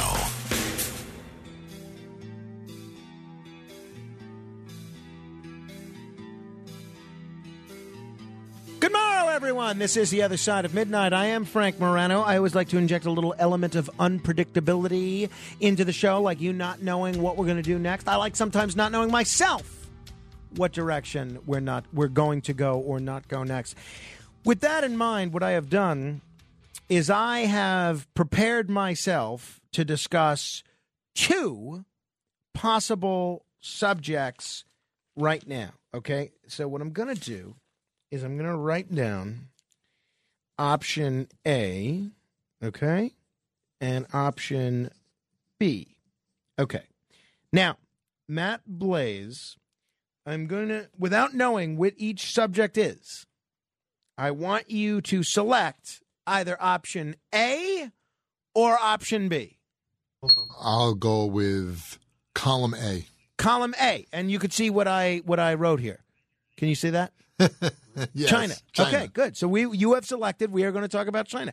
Uh, so I have had this on my list for a while now. So, um, Nancy Pelosi, the Speaker of the House, is um, she added to the itinerary of her forthcoming trip through Asia a stop at the island of Taiwan. Now, she could not have been oblivious to the reaction that she would produce in China, okay, in mainland China, in a stunned Beijing. The so when the Financial Times revealed that Speaker Pelosi would be visiting Taiwan, which China regards as a breakaway province, an enraged Beijing took the Pelosi visit to be a deliberate U.S. provocation. Beijing's reaction appears authentic and understandable, quite frankly. Here's a quote from a Chinese spokesperson If the U.S. insists on going its own way, China will take the firm and forceful measures to firmly safeguard national sovereignty and territorial integrity. The quote, the U.S. must bear all the consequences of the visit, close quote. Privately, the Chinese, the mainland Chinese, when I'll say whenever I say the Chinese, it's the mainland Chinese, even though the people in Taiwan they consider themselves uh, Chinese also. Privately, Beijing is said to be issuing more pointed and serious warnings to the United States, which involve military action. Now, apparently, Speaker Pelosi did not coordinate this with the Biden administration or the Department of Defense. She didn't clear this visit to Taiwan with anybody. On Wednesday, President Biden told reporters, quote, the military thinks it's not a good idea right now meaning for Pelosi to travel to Taiwan. So, where do we stand? China is promising serious retaliation if the highest U.S. official since Newt Gingrich back in 1997 flies to Taiwan. The Biden administration is putting out word that it does not believe that a Pelosi visit to Taiwan is a wise move when the Chinese Communist Party is on the eve of a conference to decide on a third five year term for Xi Jinping. Now, what would you do here? Do you think Pelosi should go or not go? 800 848 9222, because my view, I think, has changed on this a little bit. Um, Brian Hioe is a Taiwanese American journalist. He was on a progressive talk show called Democracy Now! talking about uh, Speaker Pelosi's possible visit to Taiwan. This is what he said. So I think part of the issue then is regarding the timing. Particularly in April, this would have been viewed in light of the Ukraine invasion to then drive from the point of U.S. support for Taiwan. However, now at this juncture, it is thought that it might be too late and that this would lead to Chinese aggression. The question is, what steps would China take? How far would they be willing to go? And these are questions that are up in the air. Uh, but then I think particularly one has seen visits from U.S. government officials to Taiwan. This is seen as a show of support, an attempt to send a signal to China. The question is, is this signal just intended to really stick it to China very quickly without actually benefiting Taiwan? Or is it something that should be best not done? What, what do you think? Now, my attitude was I, have been very critical of China uh, for a whole host of reasons. And my attitude initially was let's, you know, who cares what the Chinese think? We're going to let the Communist Chinese Party tell us what to do with respect to our own public officials visiting places like Taiwan. That was my initial reaction. And I'll be honest, I'm backing off that a little bit. Uh, Gordon Chang was on the Cats at Night show talking about Pelosi's visit to Taiwan. Definitely let her go. And the reason is the Chinese have made this a test of wills. If she doesn't go, it tells Beijing that they can demand that the Biden administration do this or that and that we will submit. So this is now a point where she has to go. And if she doesn't go, basically uh, the Chinese are going to tell the world that they run the U.S. government. Now, you have Mark Esper former defense secretary in the Trump administration on the Taiwan visit. Uh, I, I think uh, China should not have any say over where American officials travel. I think if the speaker wants to go, she should go. As you noted up front, I just came back from Taipei. I met with all of their leadership to include uh, uh the president. Uh, they are very focused on China and uh, want to make sure that the United States supports them. And as I said on the road, I believe that our one China policy has outlived its usefulness. I wrote about this in my memoir as well. I think it's important that we have a national dialogue about U.S. policy toward China and Taiwan and make sure that it is credible and durable and principled enough to stand up to some tough decisions we may have to take in the years ahead. So that's Mark Esper, Trump Secretary of Defense. And then uh, one of my least favorite people to listen to on foreign policy, John Bolton. Listen to what John Bolton says. Well, look, she has a large number of Taiwanese Americans in her congressional district. She's been on this issue for 30 years as a defender of Taiwan. So she's serious about it. Uh, and more importantly, she's right about it. You know, the whole idea that we're worried about Chinese rhetoric uh, shows how misplaced uh, our policy is.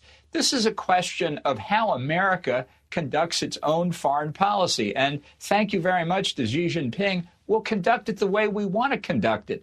Uh, I think this is a, a scenario. It, it, sounds like kind of a, a made up drama, but it's something that countries along the Indo Pacific periphery of China are going to watch very carefully. Can we send a constitutionally denominated official to China, or are we going to back down because Xi Jinping is shaking his fist. So that's Bolton. Bolton says go. Mark Esper says go.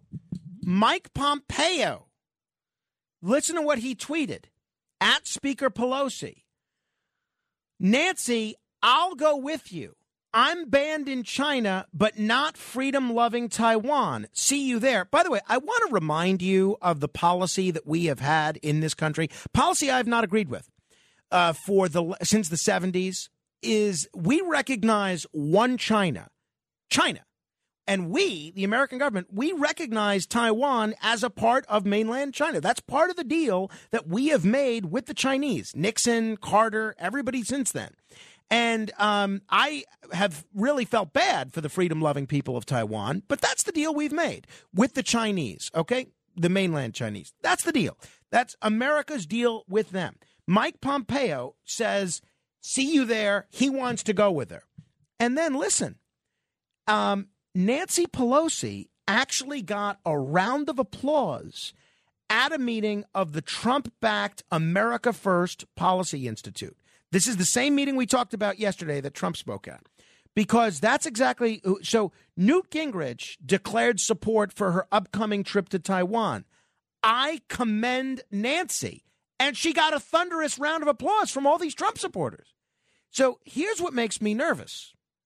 Here's progressive Democratic Congressman Ro Khanna on CNN. President Biden has said the U.S. military believes a Taiwan visit by the House Speaker Nancy Pelosi uh, is, quote, not a good idea right now. You sit on the Armed Services Committee. Should she call off this possible trip to Taiwan?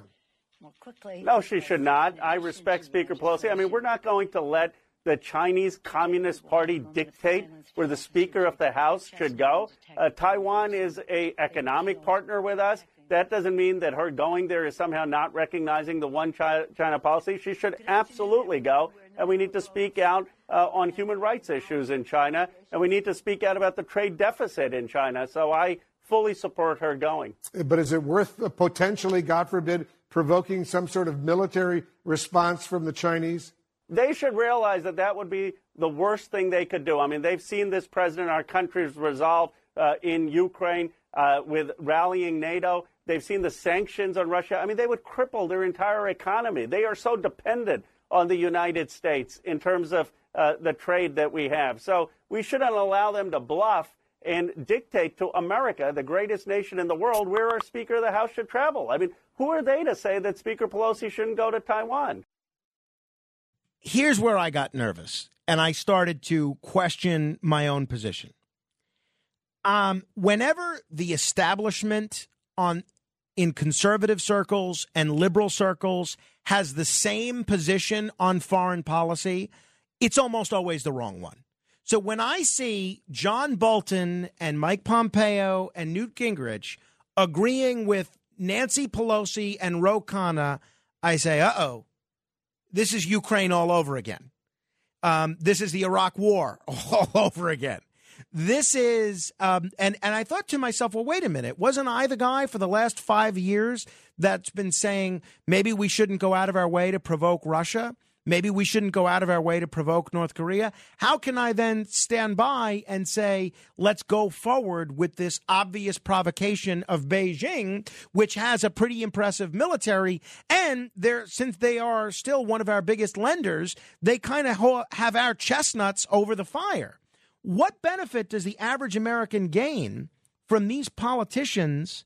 Jockeying among themselves to show who's the most gung ho about flying to the other side of the world to make flamboyant symbolic gestures that they 100% know will instigate tensions with a major foreign power. So now I'm very, uh, I'm very perplexed by this, to be honest, because if the visit goes forward, China is publicly committed to respond.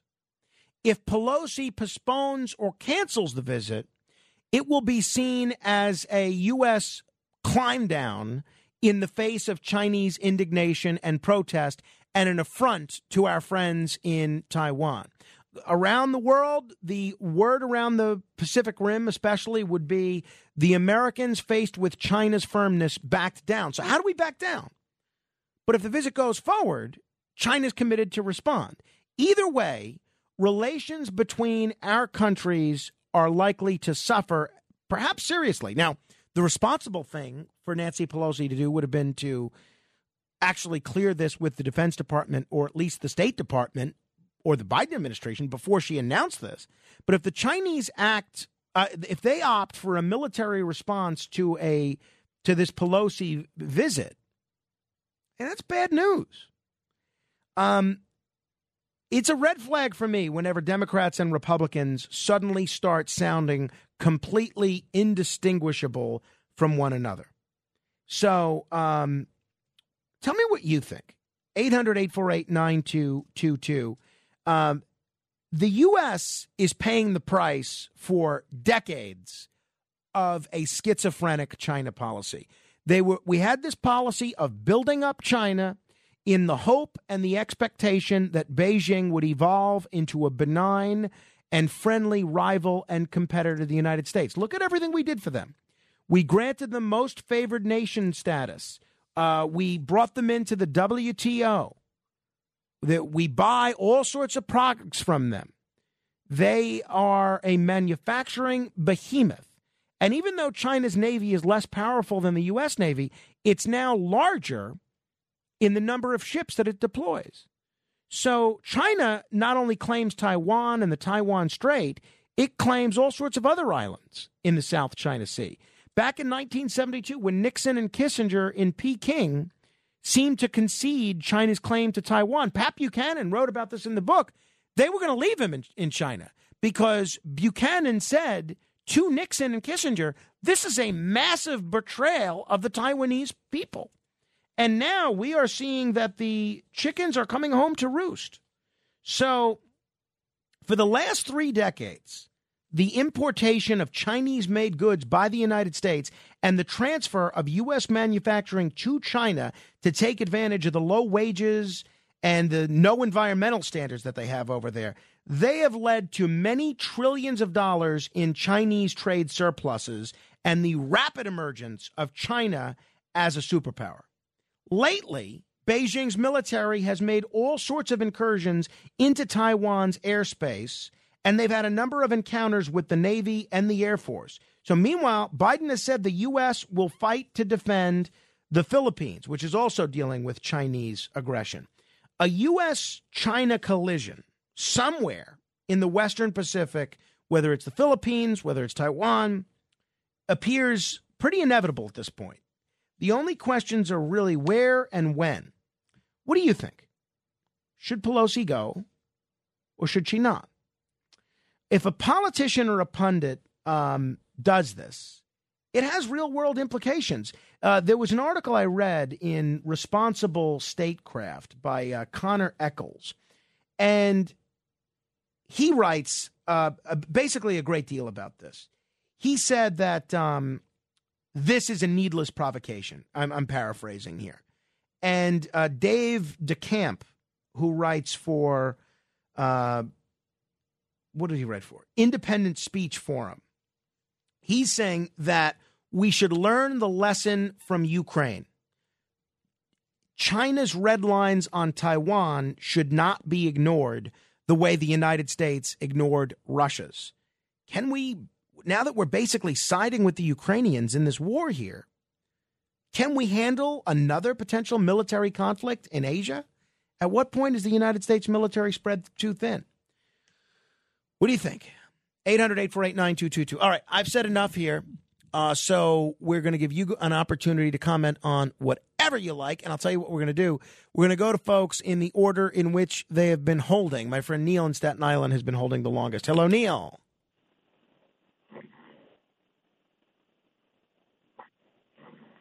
Neil fell asleep. All right. Uh, leave Neil. Leave Neil to snore. Maybe he'll wake up while we're talking to other people. Let me then say hello to Larry in Brooklyn. Uh, Matt, you'll have to punch him in here because I don't want to disconnect Neil.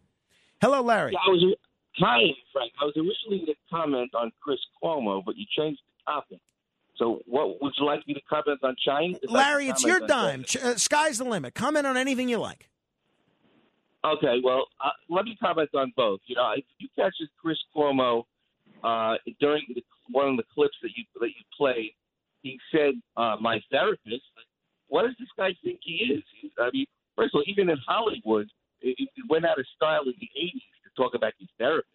I mean, could you imagine if Chris Wallace would have interviewed Idi Amin and said, "Oh, my therapist," he would have got his, he, he, he would have got his head eaten on the spot. He would have been talking without his head the rest of the interview.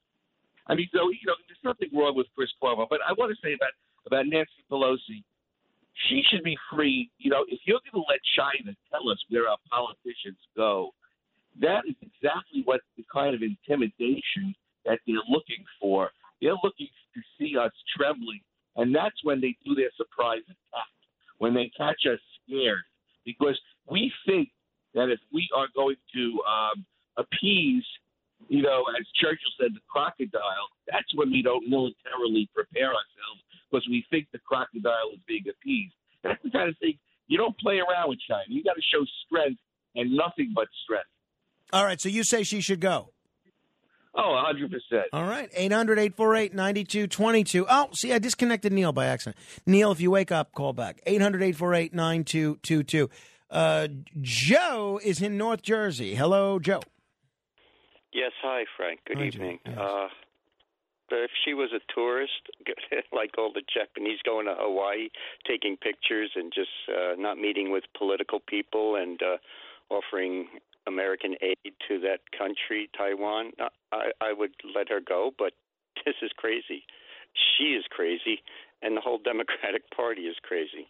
I'm switching topics now. Uh, did you have anybody call in about the uh, Kingston, New York? No, I didn't.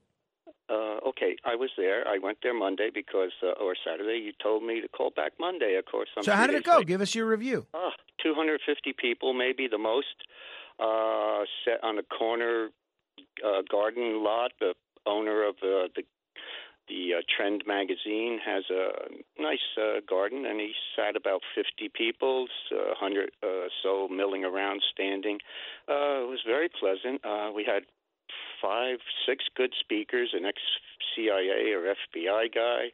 Uh, Gary Null, of course, from New York City was there. Uh, Judge Napolitano, very good, very good speeches. Uh, a lot of the same topics that you hear on the radio all the time, but of course we were there in person, and I was very uplifted and. Uh, uh, you're moving up the rung on my ladder of favorite radio hosts. Well, that's nice of you, Joe. Thank you. Thanks for the review. I'm glad you were out there. I'm hoping they do another one soon that I can attend. Thank you. 800 848 9222. Uh, Mike is on the Long Island Expressway. Hello, Mike. Mike hasn't been on the Long Island Expressway in 39 minutes. I'm now on the Alpine Road in Alpine, New Jersey. Excellent. By Excellent. the way, you got some beautiful. You're in New York City, aren't you? When last seen, yes. You got some beautiful uh, lightning going on over New York today. Thank It's you. Absolutely magnificent. Looking at it over the skyline. Uh, I originally called to talk about uh, utilities and automatic call distribution systems, uh, the press one, press two, press nine things. Um, you know, I've, I've been in telecommunications for years, and I made a discovery. The the if you look at a map that shows how a system operates, there's dead ends in there. And every time we try to design a system for a company, you look at it and you go, oh, well, we'll go back to that. You know, it's like just something you can't figure out, but you say, I'll go back to it, and then you never do. And then we implement it, and what happens? Everybody gets frustrated. Now, you can't call anybody to tell them that you're frustrated by your telephone system because it's part of a vast bureaucracy. Agreed? I, I mean, I guess so. Yeah, I don't know. I mean, when was the last time you tried calling like a lighting company and talking to somebody about that you couldn't report an outage at your house because the system didn't know who you were, you couldn't answer all the questions that it wanted, and you just sat there in the dark getting frustrated? Yeah, I don't remember, honestly. That's never happened to you? I, not that I can recall. I mean, maybe it has, but I, I, I don't remember. I'll, I'll take your word for it, though, that that's the standard. Oh, it's a, I, I, I've gotten very frustrated with that, and finally, it resulted in a phone call to the Public Service Commission, and the Public Service Commission ups, you know, uh, uh, upgraded my complaint, and within about 40 minutes, I got a phone call back from an executive from the utility apologizing for it, addressing my issue, and saying these are things that we're going to put on our list to discuss to correct. And the only way you can get the attention of a large corporation or a utility is by demanding to speak to somebody else. And if they don't do it, you go to a commission that regulates them, and they're actually very receptive.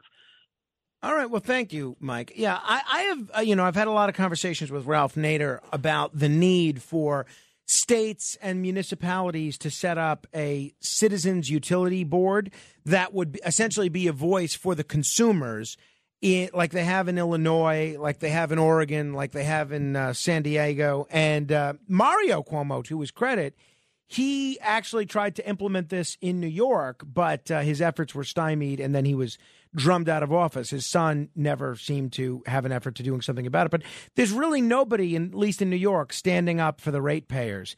Uh, that's non-governmental and that's uh, that's uh, that that fights on behalf of what the ratepayers want. 800-848-9222. Tom is in the Bronx. Hello, Tom.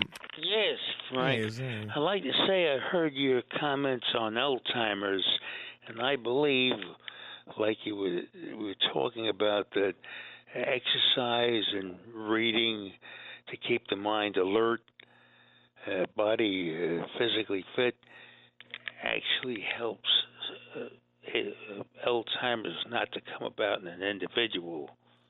It's a big assist. Well, I, I hope you're right, Tom. I guess we'll see when this uh, when this study is concluded and what the results are. We'll see what happens. Nancy's in Manhattan. Hello, Nancy. Hi, Frank. It's Nancy, aka Diana. Oh, wow. Hey, Frank. I called about something else, but I'll just comment briefly on the Nancy Pelosi trip. Uh, I think it's insane that she didn't clear it with the, as you said, the State Department, the Defense Department. You know, the the, you know executive, Yeah. you know, Joe Biden's administration.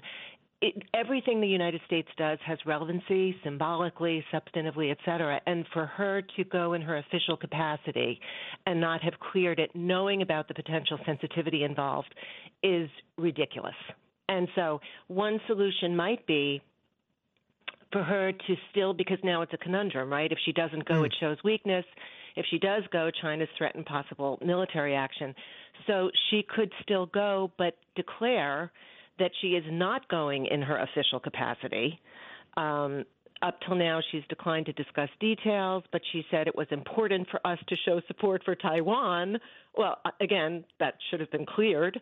Um, but she could now declare that she's still going to go, but not in her official capacity. That might sort of quell the Well, that would be interesting. And, um, uh, you know, Shelley Rigger, who's a political science professor at Davidson College and one of the leading experts on Taiwan, she pointed out that the Chinese officials they see it through the lens of how their own political system works. And what they're seeing is that the U.S. is sending the number three in their national hierarchy to Taiwan. How is this not a statement or an affirmation of Taiwanese statehood? So you can Yes. understand why they uh, why they view it that way. But w- absolutely. Can I briefly, Please, briefly? yes, yes, yes. Okay. So I agree with you. I share your sensibilities about almost everything. Uh, Chris Cuomo's insufferable. I, I humility does not run large in the in the Cuomo gene pool, though I think Mario, you know, actually had reason to be you know, less humble than his sons. But um, also, with respect to the Tom Dreesen interview and the story about Frank Sinatra getting the private Angelo Maggio role from in From Here to Eternity, I think it was in your um, Johnny Russo interview that he mentioned that Harry Cohn had always had a thing for Ava Gardner, and Ava offered to spend a weekend with him as a quid pro quo for Frank getting that role, and somehow Harry's wife agreed to it or something. So maybe you could ask um, Tom about that. Yeah, that's time. that's a great idea. I do remember Johnny saying that. You're you're exactly right. It's a great point, Nancy. Thank you. Hey, we're going to go live to Atlantic City in just a moment and talk to Councilman Jesse Kurtz about what's happening there. The good, the bad, and the ugly. We'll explore it straight ahead. The Other Side of Midnight with Frank Morano. Other Side of Midnight with Frank Morano. Frank Morano.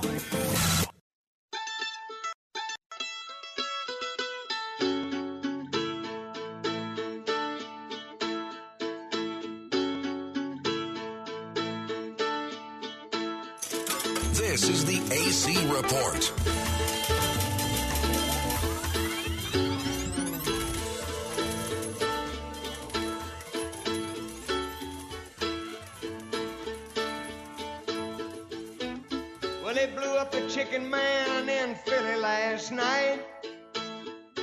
They blew up his house too. Down on the boardwalk, they're ready for a fight. Gonna see what them racket boys can do. Now there's trouble busting in from out of state. And the DA can't get no relief. Gonna be a rumble on the promenade. And the gambling commissioner's hanging on by the skin of his teeth. Everything dies, baby, that's a fact. But maybe everything that dies someday comes back. Put your makeup on, fix your hair up pretty, Ah, yes. Our guest this morning is a study in rarities. He is an elected Republican in a city that is overwhelmingly Democrat.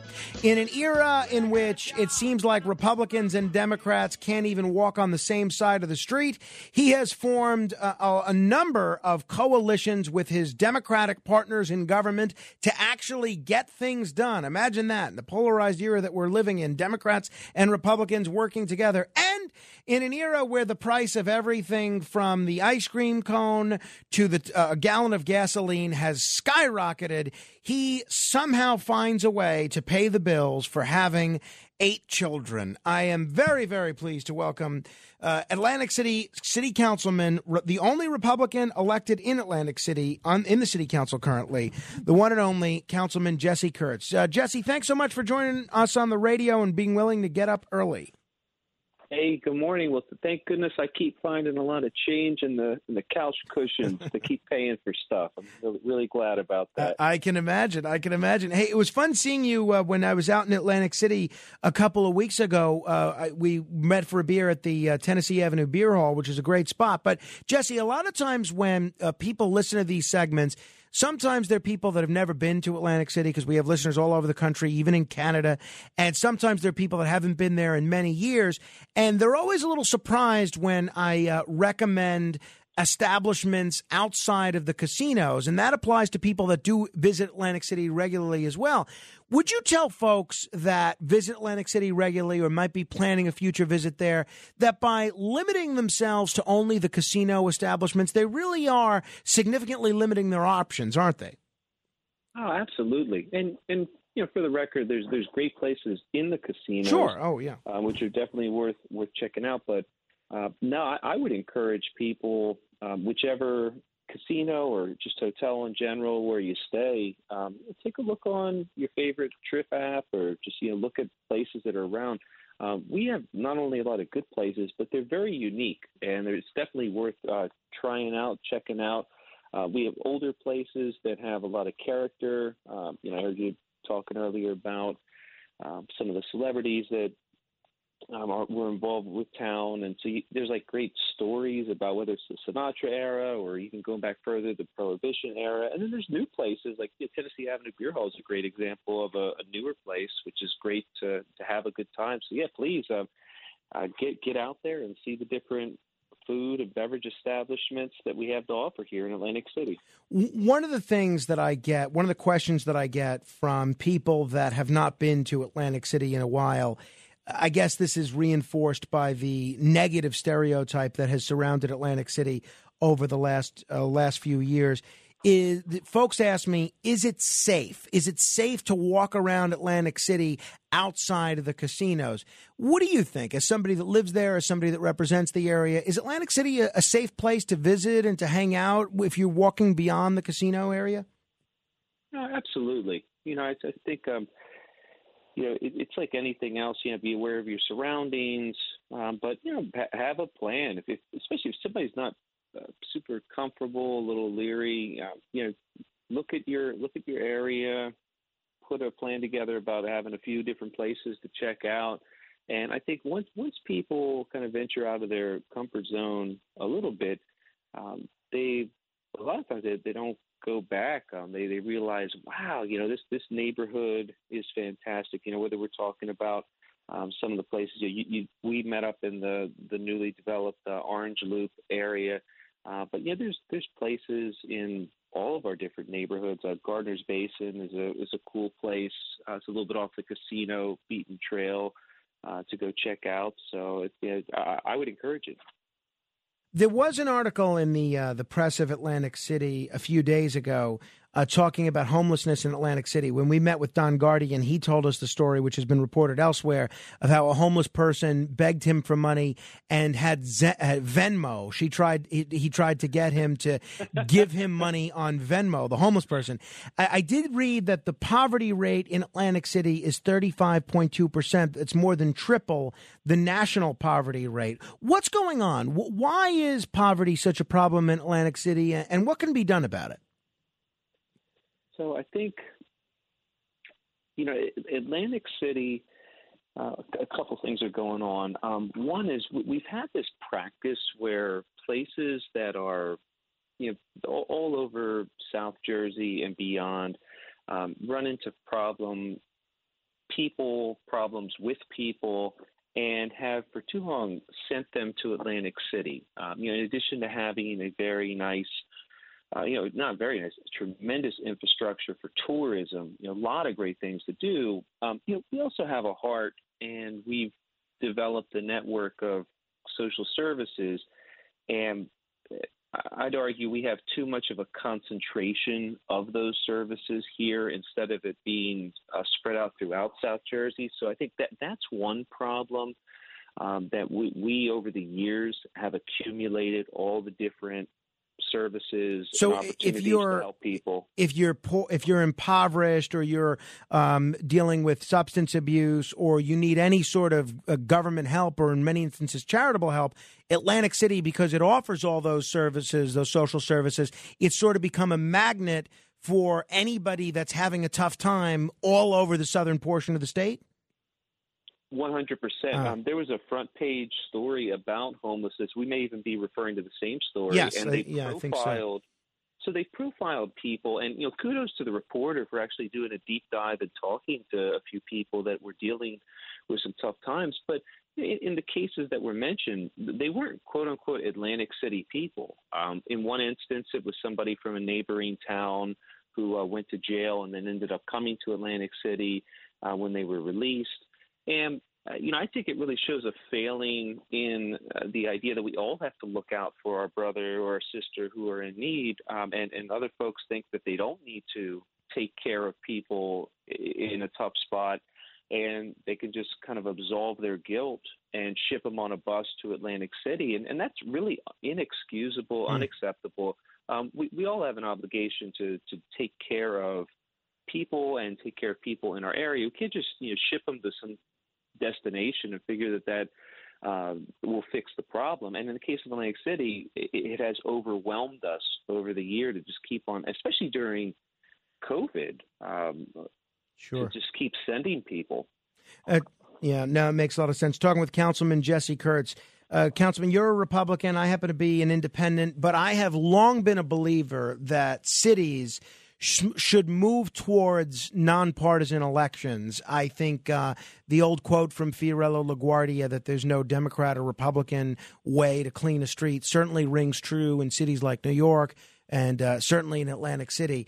I was over the moon when you told me that there uh, is movement towards putting a referendum on the ballot to convert Atlantic City's elections from partisan elections to nonpartisan elections.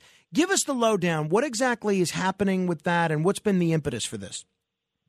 Sure. So there's a, group, um, they call themselves the Atlantic City Independence Committee, and they were um, hitting the streets with petitions. Uh, they managed to collect over 2,000 signatures that were uh, recently, I think as of like two or three days ago, certified by our municipal clerk. So they uh, they needed somewhere around 1,600 signatures. They got well above that. They got four or 500 uh, excess signatures.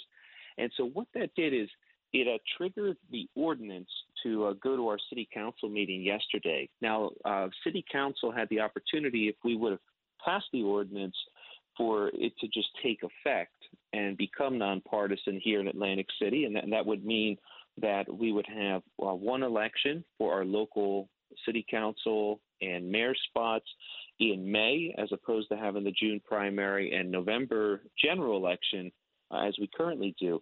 And so, a city council declined to pass that. It, it failed. Uh, the vote was three to six, so three in favor, six against. Um, I was one of the three in favor of it.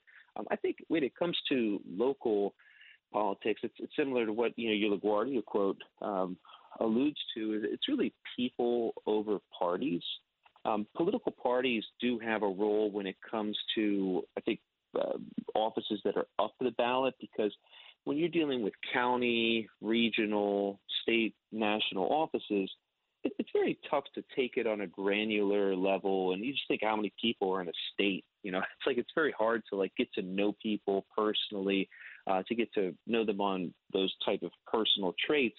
But in local office, especially a ward race, uh, which is yeah, something that I'm familiar with as, as a ward councilman, um, but there's nothing more personal and local than a ward race, and, when it fundamentally, it shouldn't be about the jersey you wear or the label that you have as a party. It, needs to be about the issues that you're going to further and champion, your character as a person, the type of skill set that you bring to the table if you're an incumbent, uh, what your record is, and not what the president of your party, whether it's the current or former president, uh, has said or not said, what Right. they've so done in, in, foreign in- policy. in Atlantic. City City Council, you guys aren't making decisions about the death penalty or abortion or flag burning or gun, or, you know, gun uh, assault weapon bans and things like that. Correct. Missile defense systems. I mean, those are not things that we're dealing with in Atlantic City. Um, well, so what's the status of this? Is it going to be on the ballot this year? Yes, so this is going to uh, the November ballot. There, will be a question if people, uh, people, namely the voters of Atlantic City, want to change the city charter. So I think you're going to see a lot of uh, campaign and a look at, you know, is this a good idea or not? I think uh, you know, people like myself have an opportunity to make the case to our neighbors, to the electorate, um, that it really should be people over parties uh, when it comes to our local races, our city council and our mayor. Well, that's certainly uh, very exciting. I I've got my fingers fingers crossed. Yesterday, we we discussed the issue of uh, homelessness and this ordinance that um, that the city council took up. Um, what exactly did this uh, homeless ordinance that passed the city council uh, yesterday. What exactly does it do in terms of what a lot of people perceive to be a problem of the homeless sleeping on the boardwalk in Atlantic City? Yeah, I mean, home, homeless, I think, everywhere are becoming a, a huge problem, especially since COVID. And in Atlantic City, it, it's uh, the worst that a lot of us can ever recall it being, um, not only in the boardwalk but in the neighborhoods. And so, in, in dealing with this issue, trying to figure out what what do we do differently with law enforcement, with social services, et cetera, to to get a handle on the problem and to get these people help. And it became apparent that the common sense point that you shouldn't be able to sleep on the boardwalk or uh, inside of the pavilions that are attached to the boardwalk or really underneath the pavilion or underneath the boardwalk, uh, that that shouldn't be permitted. And again, in my research and talking to people, I, I discovered that that was not stated. So uh, what I did was I sponsored ordinance to uh, make it uh, prohibited to sleep on the boardwalk in the pavilions next to the boardwalk and underneath both of those structures. And all of council picked it up as a co sponsor, mm. and we passed it unanimously at our meeting yesterday. So that'll be one more tool. It doesn't fix the whole problem. Uh, and I wouldn't suggest to you or your listeners that it does, but it's all about giving law enforcement, social services tools and trying all the different facets in an issue. And this is this is one of them. The other ordinance, and this is, I guess, something that I didn't fully realize was a problem. The other ordinance that the council passed yesterday deals with uh, all-terrain vehicles and dirt bikes. What was this? What was the problem with these vehicles, and what exactly did the city council do? So we're uh, unfortunately dealing with uh, these packs or groups of ATVs, uh, the dirt bikes that they don't have licenses and it's not just that. Uh, they drive in these packs and they drive incredibly reckless. Uh, they'll go right through red lights, they'll weave in and out of traffic. Um, there's been a, an additional growth of outdoor dining since COVID. And so if people, they'll like buzz folks that are either dining or walking or standing on the sidewalk. And it's just a miracle, uh, all those guardian angels out there, I guess, why there haven't been more accidents and injuries in Atlantic City. Uh, and so we, we were determined to do something about this. And uh, it's another one of those unanimous measures. Uh, we adopted some rules that allow uh, the police to confiscate uh, these vehicles when they're found and then to destroy them. And in fact, uh, your, your town was mentioned um, the the viral video of the mayor uh, destroying the confiscating confiscated ATVs uh, was was one of the things referenced at our meeting. And so uh, going forward, uh, police whether they engage in um, a pursuit or a trap, or the one thing we're as council suggesting is uh, using drone technology to kind of track where these bands of ATVs go, and then when they stop, you know, jump in and seize them in order to you know restore order, restore um, safety to our streets. Uh, we can't have this culture of lawlessness uh, where people, again, in packs of these ATVs, just go around buzzing sure. folks. Sure. No, that makes uh, makes a lot of sense. If people are just tuning in, we're talking with Councilman Jesse Kurtz. He's a Republican city councilman in Atlantic City, one of the rising stars in the Republican Party, uh, not just in uh, South Jersey, but I would I would say in the whole state. Uh, Jesse, you guys at the city council honored uh, Bart Blatstein, who's been a guest on this show several times. He's the owner of Showboat. He's uh, launching that uh, water park at the Showboat. He's done a lot of other interesting things when it comes to development in both Atlantic City and Philadelphia. What did you guys honor him for? Uh, we we honored him for bringing that uh, all white event, the Le Dîner en Blanc event, the pop up party dinner real classy, elegant event. Uh, it was the first year it ever came to Atlantic City, and it was you know largely thanks to his efforts. Hmm. Uh, pioneering, uh, not so much pioneering, but um, bringing them into town. And we had the the dinner. I was able to attend it. My my daughter, it was her ninth birthday, so she was my date for the evening. And we were on the boardwalk. And for people who've been on the boardwalk, half of the boardwalk between Showboat and all the way down past Ocean Resort had folks dressed up so elegantly, all in white, um, the scene. It was almost a little Cinderella ball. Wow. Great music and food and aesthetics.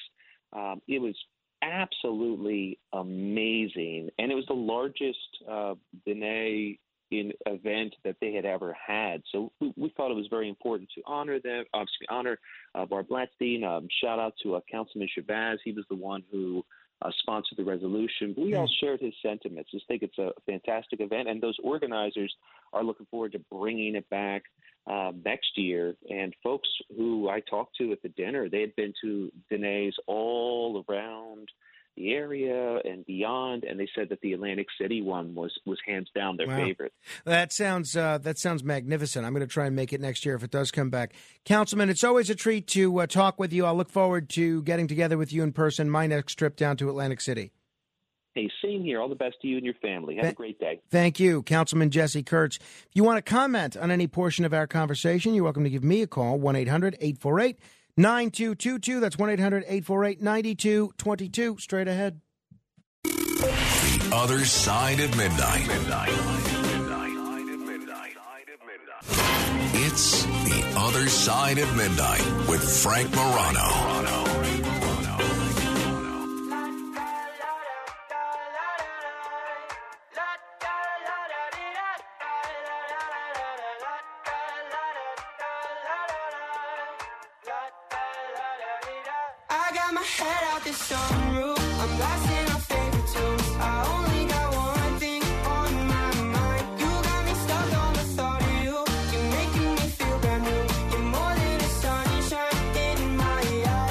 This is uh, Sunroof, Nicky Youre. Apparently, this is a modern hit. This was selected by Matt Blaze. Not bad. I, I think it's the first time I've heard this song. I could see why people like it.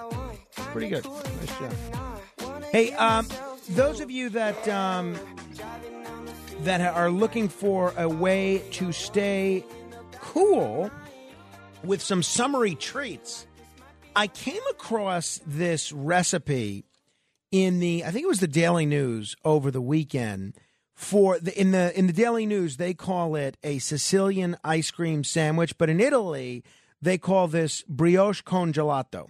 And basically, you know, did you ever wonder when you were a kid why an ice cream sandwich isn't like a ham and cheese sandwich? I remember a, a guy I used to know, Mike Steele, um, real name Mike Nortafrancesco. He did a public access show around the same time that I was doing it, and he made a big bit out of eating ice cream sandwiches and taking scoops of ice cream and putting it on bread, and then eating the ice cream as if it was a sandwich.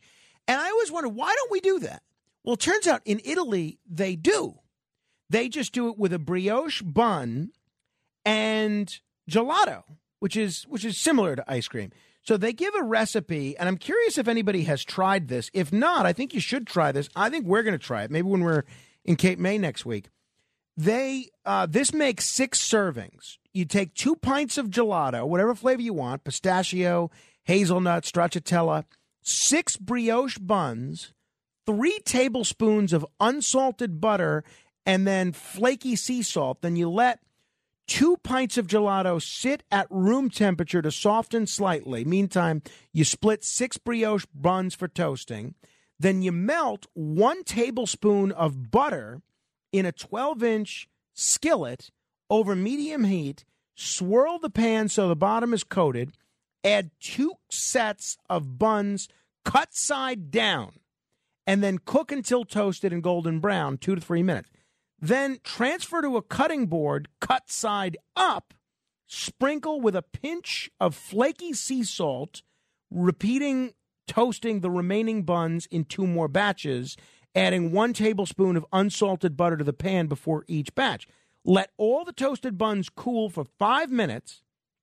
Top each bottom half of the brioche bun with a, ha- a third pint of gelato. It's about two scoops.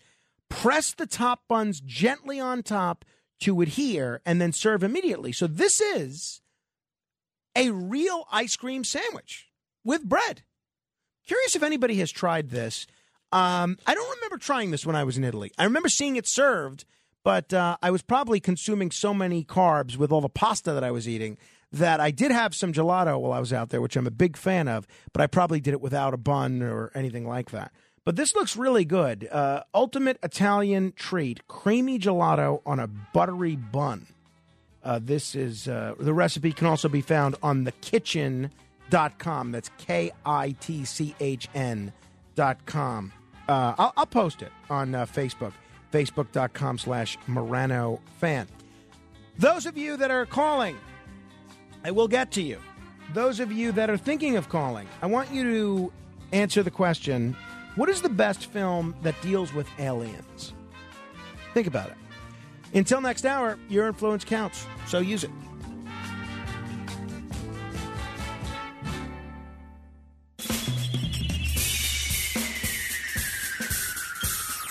This is The Other Side of Midnight with Frank Morano. They're running a strange program, y'all. Now, here's Frank Morano.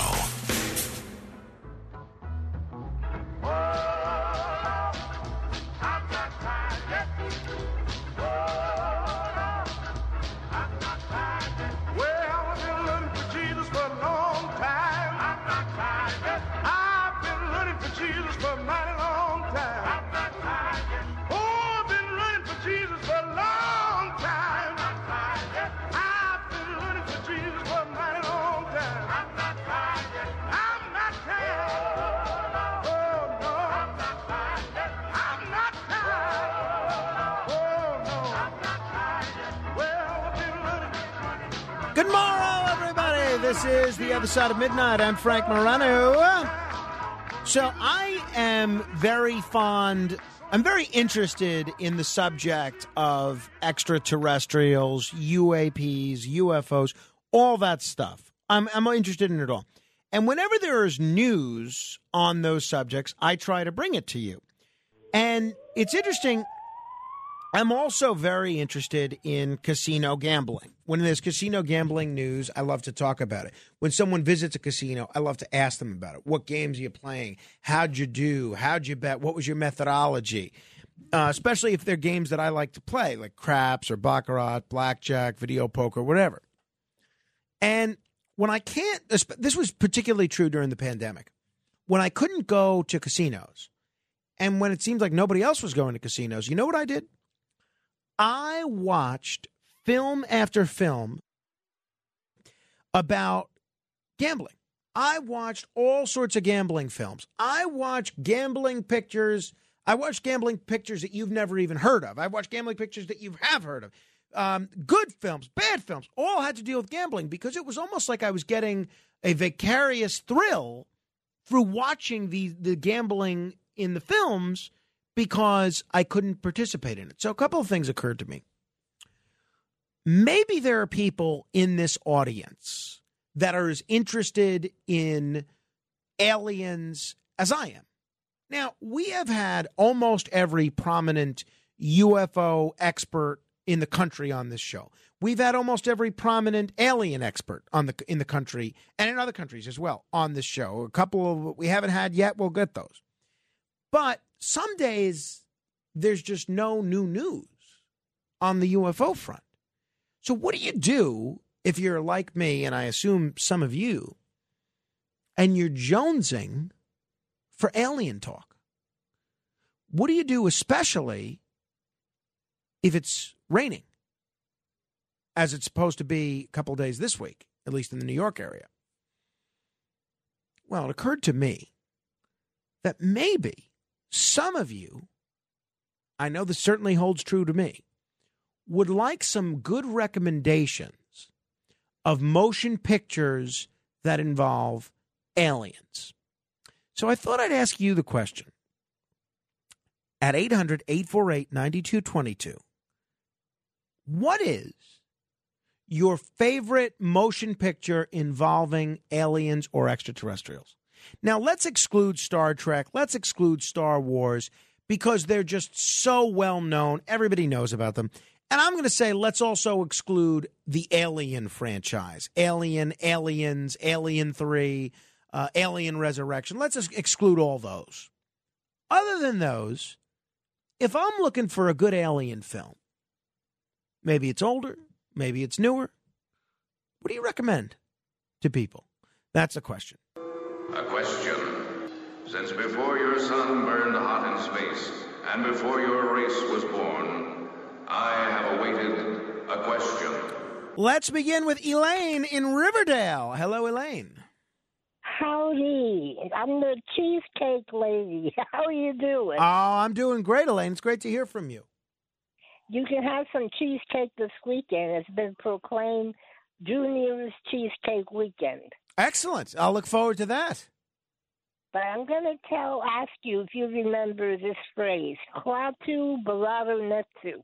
Uh, absolutely. That is um, that is the the phrase that the alien says when he comes to the White House in uh, the day the Earth stood still.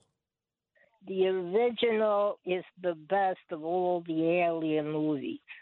Yeah, you know, was frightening when he came out in his lamé suit and gave warning to the Earthlings what he would do to them. you, you know that was a great picture. The day the Earth stood still, uh, directed by Robert Wise, who also went on to direct the first Star Trek film. I never saw the remake. Uh, I I do want to see it because I'm curious what they did with it. I heard they changed a few things, but uh, that was a a wonderful, wonderful film. And uh, it says a lot, not just about aliens, but about human psychology in general, uh, and the, what we're doing to each other, and what the country's doing to each other, what the world's doing to each other. 800 848 9222 if you have a recommendation for an alien picture. Tom is in New Jersey. Hello, Tom. Good morning. Morning, Tom. I do not watch that stuff. To be Okay. honest with you. All right. I appreciate your candor. But, uh, somebody woke me up. I don't know what it was to call you, and that's why I'm here. And Great. I live by myself, so I don't know if if it was an alien, but I'm here at my little counter drinking my coffee. All right. Well, what's on your mind this morning, Tom? What do you want to? I just basically caught you. I caught you on the Atlantic City uh, thing because I'm going to go uh, this week with my son, and uh, we like going over there. But I just heard from the grapevine that they're going to build three big casinos in New York, and I wonder if that's going to really like Atlantic City went down. Now it seems like it's picking up after COVID. It's starting to pick up down there. And I enjoy going down there because I'm less than an hour away Mhm. and uh, I'm kind of frightened a little bit. Is it going to suck that downhill again?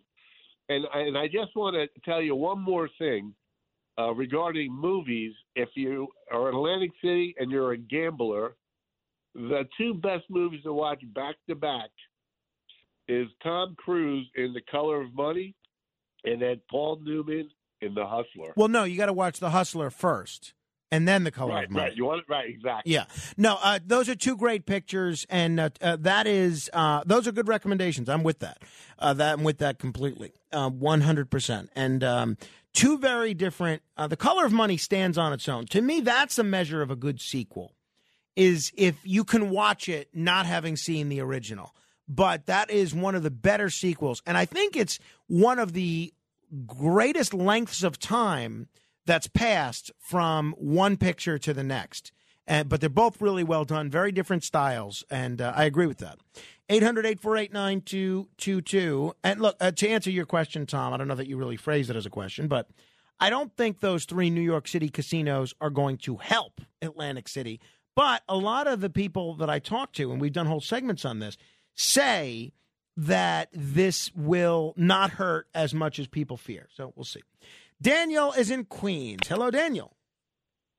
Hello. Good evening. Morning. Morning. So, the movie suggestions. I thought of one that's good. It's standalone and it's depths in the past. It's um, called The Last Starfighter. Yeah, you know, I have heard of that film. I have actually never seen it. Uh, it's been on my list for for decades. Um, what makes it so good? It incorporates gaming in a retro way. It's standalone. It's lighthearted enough that I think it's family friendly too, the way our generation might define that. And it's got some cool aliens and spaceships and all that jazz. So um, it just pops into my head. And I, I don't think it's got remade or kind of like um sullied in any way by modernity. But uh yeah, I'll have to go. I haven't watched it in a few Yeah, decades I- myself. you so. know, I didn't realize this. I'm just looking this up now. That was Robert Preston's last film, and I love Robert Preston. Okay, I'm going to go start digging in now because I, I don't even really know at the time. I didn't know about that stuff, so I'm going to kind of go yeah, on uh, I'm- IMDb. I'm, I'm, going to check it out. Uh, thanks, Daniel. That's a good one. All right, we got the You're last star, Starfighter. Yeah, Robert Preston. Apparently, he. I, I don't know anything about this picture other than that I've heard of it. Um, i- this is his last theatrical film. And he plays a lovable con man, and it was written with him in mind, and it was a nod to his most famous role of Professor Harold Hill in The Music Man. How about that? Isn't that cool? 800 848 9222. By the way, coming up in about 20 minutes, we're going to talk with uh, Brian Kilmeade, nationally syndicated radio talk show host and a Fox News anchor. Alex Barnard is here.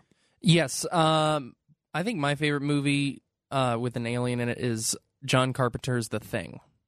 That's good. I've seen that. That is yeah, quite good, actually. Really That's a little scary, too. Pretty scary cool. movie. Yeah, yeah. Um, and I know it's a remake, I believe, of a '50s movie, Right, And which they, is also pretty good. I haven't seen the original. I, I definitely need to check that one out. Um, all I know about the original is that it absolutely terrified both my grandmother and my uncle who saw it at the same time. You know, I've seen both, and uh, I actually think that that might be one of the few uh, instances where the remake might have been slightly better than uh, than the original. and that's probably part of it is probably due to John Carpenter's score. I would think so. Yeah, You and, know. and Kurt Russell is in that, right? Too. I, yeah, I think so. Yeah, yeah, yeah. and yeah. Kurt, Kurt Russell is just terrific. 800 848 9222. The original Rick is in New Jersey. Hello, original Rick. Hey there, Frank. of course, right before you got to me, you were gonna.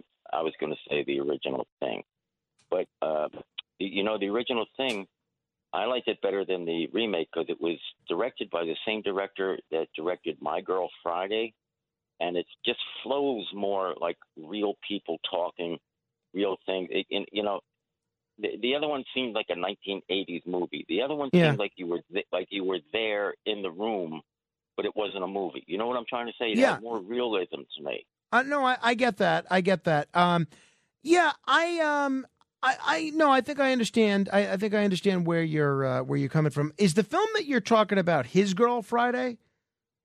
Yes, I'm sorry. Yeah, no, that's okay. I just wanted to make sure that I was uh, talking about the same Yeah, thing. yeah, but yeah, you know, and- His and Girl Friday. Um, that's a Cary Grant film, right? That's uh, Right, yeah. right, right. But, but same see- director.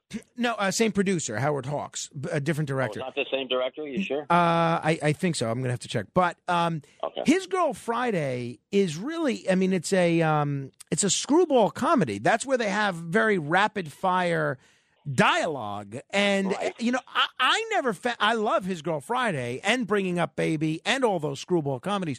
But I never found the the dialogue in any of those screwball comedies terribly realistic. But you think that the Well, the- dialogue the, fact that people are talking to at the same time of other people. I see. happens in- I in see. The, the, the ping pong dialogue, like you and I are yeah, doing right yeah, now. Yeah, Whereas I the get other it. ones is like you wait till the other guy finishes, and they, people don't talk Right. that You're, way. you're, They- you're they right. interrupt each You're other, right. you You're know? right. You're exactly right. And they do do that in all those screwball comedies. And they do do that in the thing. You're right about uh, about all that. 800 848 9222. Steve in New Jersey, give me a recommendation for an alien film. I got um They Live with Rowdy Roddy Piper, directed by John Carpenter, 1988. Yeah, I, I tell you, we got a very John Carpenter crowd uh, here today. Uh, you know, I talked about that picture with uh, Matt Blaze recently. Roddy Piper is great in that picture. Why do you think Roddy Piper didn't have more opportunities to do films after that? Um, you, know, he was always bouncing back and forth out of wrestling. I don't Mhm. know if he um. I, I don't know if he played nice in a political sandbox in Hollywood, I see. and I, I think see. that's part of it. That could be. Yeah, but That I thought be. he did a really good performance Oh, in that movie. uh, absolutely. That's why I would have thought he would have had his pick of film roles after that. Action films, sci-fi films, comedies. Absolutely. That's a great film. They live. And it's kind of um it's a little bit of an allegory on capitalism in the 1980s as well. But you could enjoy it even without the political subtext. 800 848 9222. Ping is in Piscataway. It's that away. Hello, Ping. Hey, how's it going? Long time, first time. Ah, welcome the movie I aboard. for you is Fire in the Sky. Uh, you ever see that one? Yeah, I did. I actually saw that twice in theaters, which is rare. movie is creepy. That, that you think it's like a murder mystery. You know, five guys go out drinking in a pickup truck, and one guy doesn't come back with them, and the whole town. So that is that's interesting because unlike all of the other films that we've talked about, that's a true story, and that is all about the case, the abduction of of Travis Walton, and he is one of the few. Uh, people, the few alien guests or UFO themed guests that I've tried to get on this radio show that I have not had any luck with. Uh, but that is a great picture, and I agree with you. It's very Yeah, suspenseful. I didn't know it was based on a true story. I think Oh. I, the only one based on a true story I saw was like the Barney and Betty Clark story that had James Little Jones in it. You know, I didn't. I, I'm familiar with the the uh, Barney and Betty Hill story, um, and we had we had their niece on this show, and she was really interesting. I never saw the film version of that. I have to check that out. I mean, it's a little slow because it's basically just the, the two of them and a psychiatrist doing like hypnosis. Right, right, right, right, right. No, I'm with you on Fire in the Sky. That's a good one. 800 848 9222. Bob is in Middletown. Hello, Bob. Hey Frank, how you doing? Great. Um, I got two movies for you. I'm ready. Uh, one was, uh, I guess they're both in the fifties, but one is um, Forbidden Planet, Oh, classic. And what's the other one? and the other one is called the Red, uh, the Angry Red Planet. Um, I never saw that. I've heard of that. What's that about? Uh, it's a weird movie because a lot of it's shot in red tone film. Oh. Uh, but it's they they get to this mountain in, on the planet uh, on planet Mars, and there's some there's two kinds of aliens. One's like a giant spider. Uh, Um, yeah, I'll, I'll put it on my list. Forbidden Planet is a classic. That's Leslie Nielsen in a yeah, serious the- role. One of the best ones made. uh, Walter Pidgeon. You know, I'm trying to remember the film, and I that was one of those films that I happen to have the tape of, and I would watch it all the time because I only had 20, 30 tapes when I was a child, so I'd watch them all over and over again. I remember the film. I remember Walter Pidgeon. I remember Leslie Nielsen. I remember Robbie the robot, who's great. I'm Connie trying- Francis. Yeah, I, I remember Connie Francis. I'm trying to remember. Were there aliens in that film? Yeah, there was that. Um, it's like uh, uh, an alien that it's uh, it's through his uh, Walter Pidgeon's imagination. I see. I got you. Okay, I do remember. That's why. See, it's a little. It's a little bit of an unconventional alien story. That's for sure. 800-848-9222. Merck is in the car. Hello, Merck. How you doing, Frank? I like Alien Nation with James Caan, where he's the uh, cop in L.A. A lot of aliens are on the planet. The first one becomes becomes a cop in L.A. and it becomes his partner. His partner's name is like Sam Francisco. Uh, it's it's a great movie. Great You, movie. you know that is that is a great picture. And then, um, did you watch the TV series that was launched after that? I never I never saw the TV series. I only saw the movie. and I love the movie with the blue liquid. Me too. Me too. And I, I, I, I enjoyed the series too. Uh, that is uh, very good. And it's kind of, it is science fiction, but it's also kind of like a buddy cop film. Uh, you know, Right. Yes, yes. Yeah. He like gets used. At first, he does not like the aliens. The aliens, they call them slags. Like that's like a derogatory name for him. And then he becomes like you know tight with them. Yeah, no, that's a great picture, and um, uh, that's really well done. Uh, that's uh, I, I agree with you, and you know, if, for people that are looking for films to watch in the aftermath of James Caan's passing, that's certainly as good as any. Paul is on Staten Island. Hello, Paul. Hey, good morning, Frank. How are you? I'm great. Uh, I got one with a good name. Great name. What's the it? movie Paul. You remember Paul with the little alien? I don't. Is that is that? Um, what, tell me about that one. He's it's it's more it's comedic. oh wait, wait, is that where uh, Seth little- Rogen play is the voice of the alien and he smokes pot and stuff? I think so. Yeah, It's yeah, yeah. I, I've seen that. That was funny, actually. That's um. Yeah. I've forgotten Yeah, the it was very title with funny. that. That's with uh, Kristen Wiig, also, right? Yes. Yeah, that's yes. good. Paul, am I going to see you uh, Saturday at the uh, FerryHawks game? Uh, Saturday. If I'm not working, yeah, I was thinking of going. All if right, I don't have work, I'll 100. percent I hope to. Hopefully, I'll see you there, Paul. Thanks. 800-848-9222. uh, making a list of alien pictures that you can watch when it's raining or when there's not alien news on the radio. So far, we've got the day the we got a good list here. I'd love to do a film festival or something. You got an alien movie? I'll give you one. Let's hear it. Close Encounters of the Third Kind. You know, that's a good one. Uh, that's a good one. And um, a lot of people believe that's a true story as well. You know who was originally um, offered the Richard Dreyfuss, Dreyfuss role in that film was uh, Jack Nicholson. Oh, that would have been interesting. Yeah, but he didn't do it because he said the special effects were the real star. But uh, that's a good one. And again, uh, that is a picture that a lot of people believe is a true story. I think when I spoke with Bill Burns on this show, he was one of the people that offered some evidence that it was a, a true story. Maddie is in Rockaway. Hello, Maddie. Hey, what's up, Frank? You tell me. Um, I got a Species, 1995. That So, is uh, very scary. That's a good one. Yeah, I saw it in uh, Sheepshead Bay, UA, in 1995. I like that. It's also kind of sexy. And I was, uh, you know, Yeah. a younger guy at the time. Seeing a film like that, it's quite erotic. Yeah. That's a good one. I like that. 800 848 9222. Uh, Ina is in Manhattan. Hello, Ina. Hello, Frank. Yes. Um, the aliens are coming. The aliens are coming. What is that? That's a movie. No, I, so tell me about it. I'm not familiar with it. I don't even remember it, but but uh, as I. But you have no problem recommending it. alien- Huh? No, uh, no, no, nothing. Go ahead. What did you say? Yeah, I I talked to you before one time a long time ago about aliens. I I come like in contact with aliens on the plane. Right, you mentioned that. Yes, and it was a it was for real. I took took out my camera to snap them, and they and they like talking to me and said, "Aim, don't even try it." And um, my camera stuck for three days. When I reached where I was going, it was overseas. Um, the camera stuck for three days. It wouldn't work, and um, and I think they were like guiding the plane. You know, the plane. When I reached in the sky there was a big building, like a big wall building. I don't know if it's the way, the way they live. It didn't have no windows nor anything. And if there wasn't on the side, they, the plane would have gone right into it. And then I was, more, um, more, you know, like in first class behind the cabin where the where the um pilots are, and I'm at the window. So they were flying alongside with the with the um with the pilots at the engine. So I saw them clearly. They were cone heads with the nut, two nuts at the side, ball head, big blue pretty eyes, skinny arms. They only have four fingers. Only four? Like the four fing- four fingers.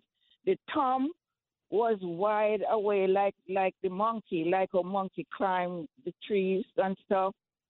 And um and the, their suit was was double breasted and up to the neck with gold buttons across and stuff.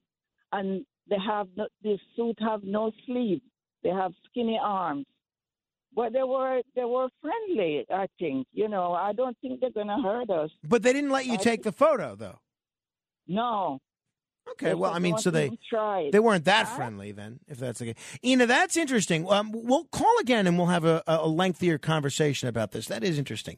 800 848 9222. That's a lot of detail there. That's pretty good. I like that. Norman is in Brooklyn. Hello, Norman. Hey, Frank. Okay, I got, I'm holding it in my hand. Now, this might be. It is an alien movie, um, Planet of the Apes.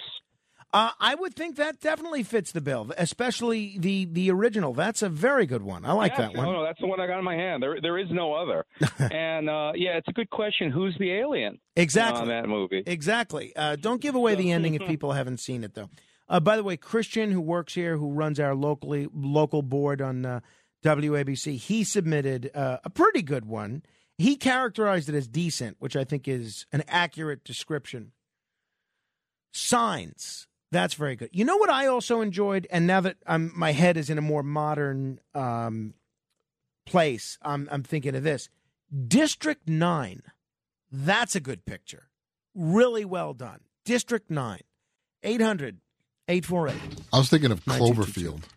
I never saw that. Was that good? It's okay. It's one of those point of view, like it's real, like on video. Oh, oh, oh. So it's a little shaky the whole Oh, time. I don't like that. I saw the the Blair Witch Project in theaters. I'm Yeah, still dizzy. It's it from came out that. right after that. Yeah, whole okay. thing. I'm not watching that. I'm Fr- not watching. That. Frank, how did no one say the most obvious one, Independence Day? Yeah, that's a That's good like one. my favorite one. That's a good hands one. down. Hey, did you see the Independence Day sequel? No, I didn't. You didn't. I don't think anybody saw it. I, it's got very lackluster reviews, but uh, that's that's a that's a good one. Independence Day is a classic, the original. 800-848-9222. We'll go to a couple more, and then we'll go to Brian Kilmeade. We'll see if he has a favorite alien movie. Felix is in Astoria. Hello, Felix. Good morning, Frank. Morning. Invasion of the Body Snatchers. I think it was around 1956. Uh, I, I think I, I, I the no, there were two, and they were both very good. I love that picture. I actually love both. I think they're both great. No, The great show. pod The original was with uh, Kevin McCarthy. Yeah. Oh no no no no. I remember it absolutely. That's a good one. Uh, Chris is in Mount Vernon. What do you have for us? Hey, uh, it's a movie called uh, Black. I think it's Blackburn or Brightburn. I, I I can't remember which, but I'm pretty sure it's Blackburn. And it's uh, it's like um, it's like Superman, but if Superman was was evil instead of a good guy like he is. You know, I've never Same seen that. story. It's the same exact story like Superman. Like he lands, in, uh, he comes in a ship, you know, an asteroid. Like he lands on a farm, and he becomes the child of of some of uh, you know of, of two people that couldn't have kids. Same thing, like exact same thing as Superman, except he's he's bad. He's not he's not Oh, a cool. good guy. Like No, uh, you know, I can't, first of all, I just looked this up. The film is called Brightburn. Brightburn. Thank you. That's I I have never heard of this, and this looks great. And this is It's worth really seeing. good. This is Yes, worth seeing. really- I'll check it out. crazy. See, this, in my view, this last 15 minutes have already paid dividends because I got a, a solid recommendation here. Uh, we'll do one more here, and then uh, those of you that are holding, we'll get to you after Brian Kilmeade. Tommy is on Staten Island. Hello, Tommy. Hey, good good morning, Frank. Morning. Uh, John Carpenter's Ghosts of Mars. Ghosts on Mars or of Mars? No, Ghosts of Mars. Ghosts of Mars. You know, I've never heard of that one either. Ghosts of Mars. Is, it's good. Jason Jason Statham's in it. Um, Ice Cube Hmm. is in it. Uh, can I say one more thing, Frank? yeah, sure. Get back to work. Hey, Frank, get back. Uh, Frank, hey, Paul, get back to work. I like it. Ghosts of Mars, putting it on the list. Um, all right, well, that's pretty good. Hey, a bunch of people are also emailing me films here. I tell you what, if you um, email me films that are not on the list, you can email me frank.morano at wabcradio.com. If you email me films that are not on the list, I'll post them in the Facebook group at some point today. I got a busy day today, so I might not get till till tomorrow, but I will post it. Uh, I got a, a bunch of running around to do.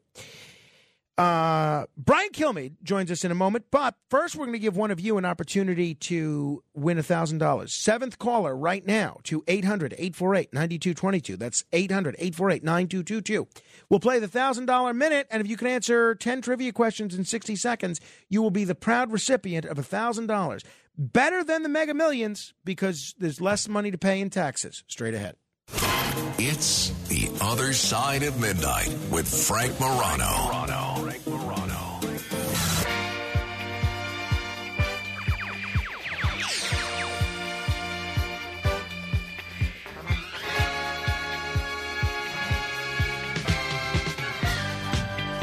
Without further ado, let's try to give away $1,000. It is time for.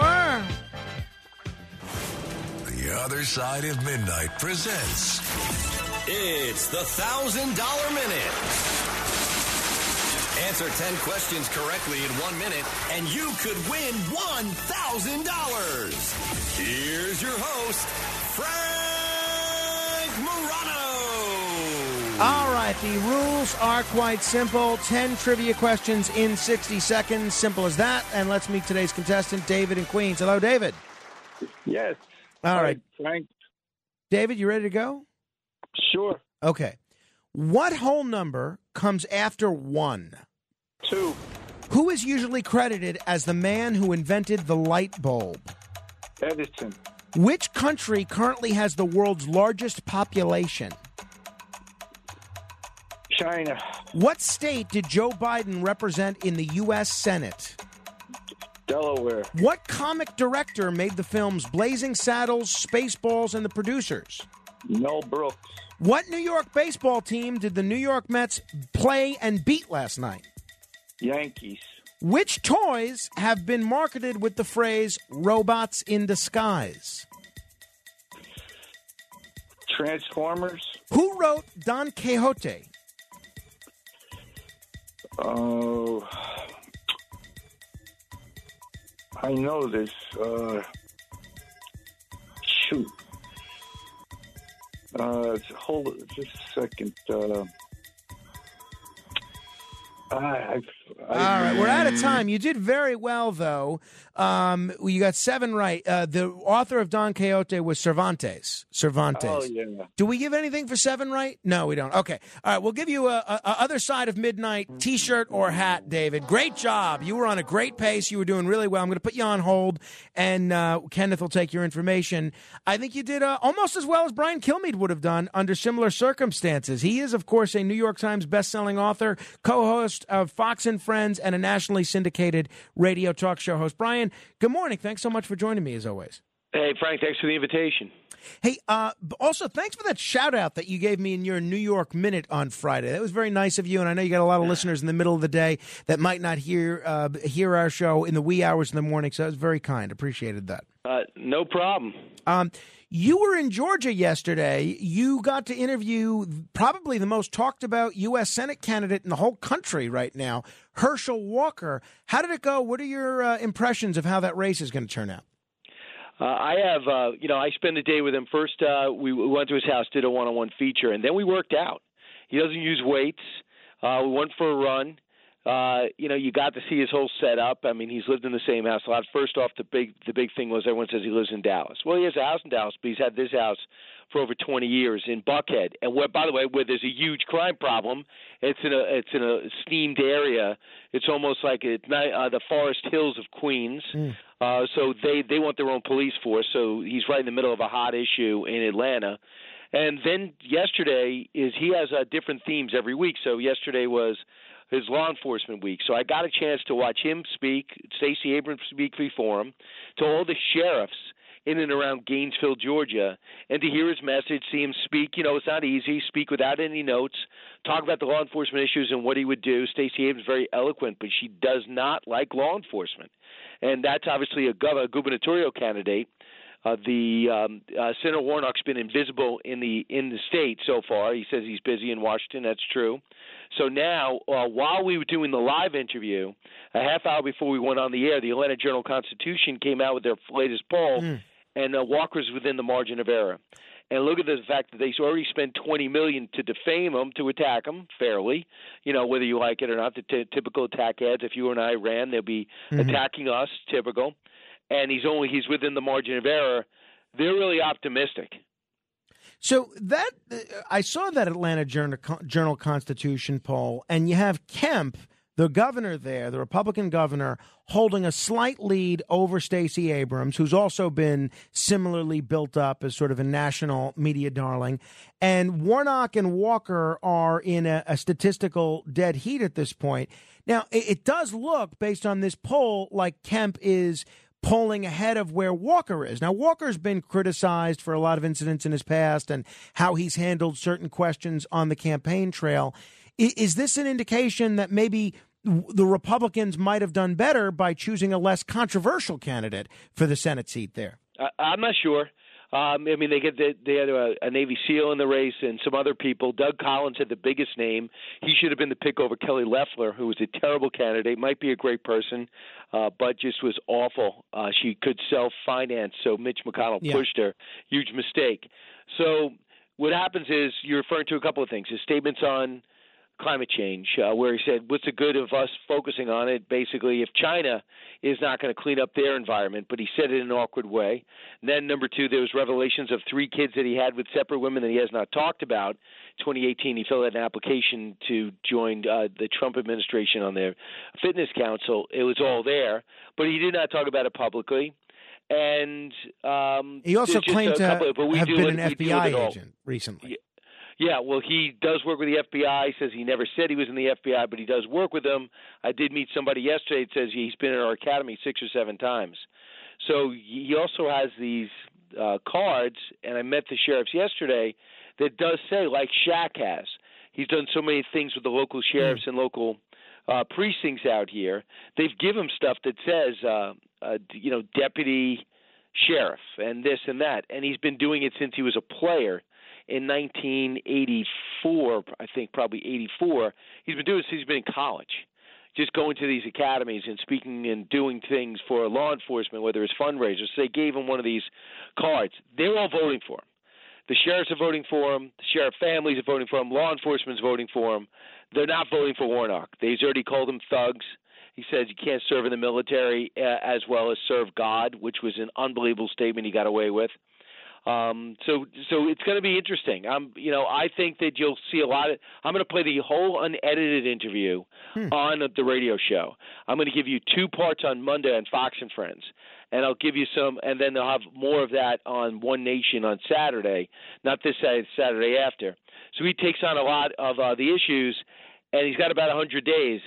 I just, I my gut is, uh, my gut is after meeting with Youngkin, he's running. My gut feeling Wait, is Glenn Youngkin for president? Yes, I believe he's going to be running for president, uh, and I believe after spending a day and a half with Herschel, I do believe not only I think he's not only not afraid to debate, he's already going through debate prep. So that's another big story. Number two is I think he's got everything in place to win. So I don't know if you save your tapes, Frank, but we Oh, can yeah. play this back on uh, July 28th. I, I even though he's down to the margin of error, I, I do believe he's going to win. Uh, and those are some uh, some bold claims. Nobody can say that uh, that you're difficult to pin down. Uh, but that'll be interesting. so people can listen to that whole interview on the radio today with Herschel Walker, right? No, no, I got to air it on uh, TV first. Oh, they okay. paid for it, right, all right, but I'm going to get it on uh, hold next week. The only place you'll hear it unedited is on on the radio. Great. Okay. Well, that'll be uh, that'll be something worth uh, worth looking forward to, and uh, and the uh, very uh, interesting claim that uh, that Youngkin will be in it to win it on the national scene. So, um, my concern with you, Brian, is that you don't have enough to do, right? So you're you're on television three hours a day. You're on during the week. You're on radio three hours a day during the week.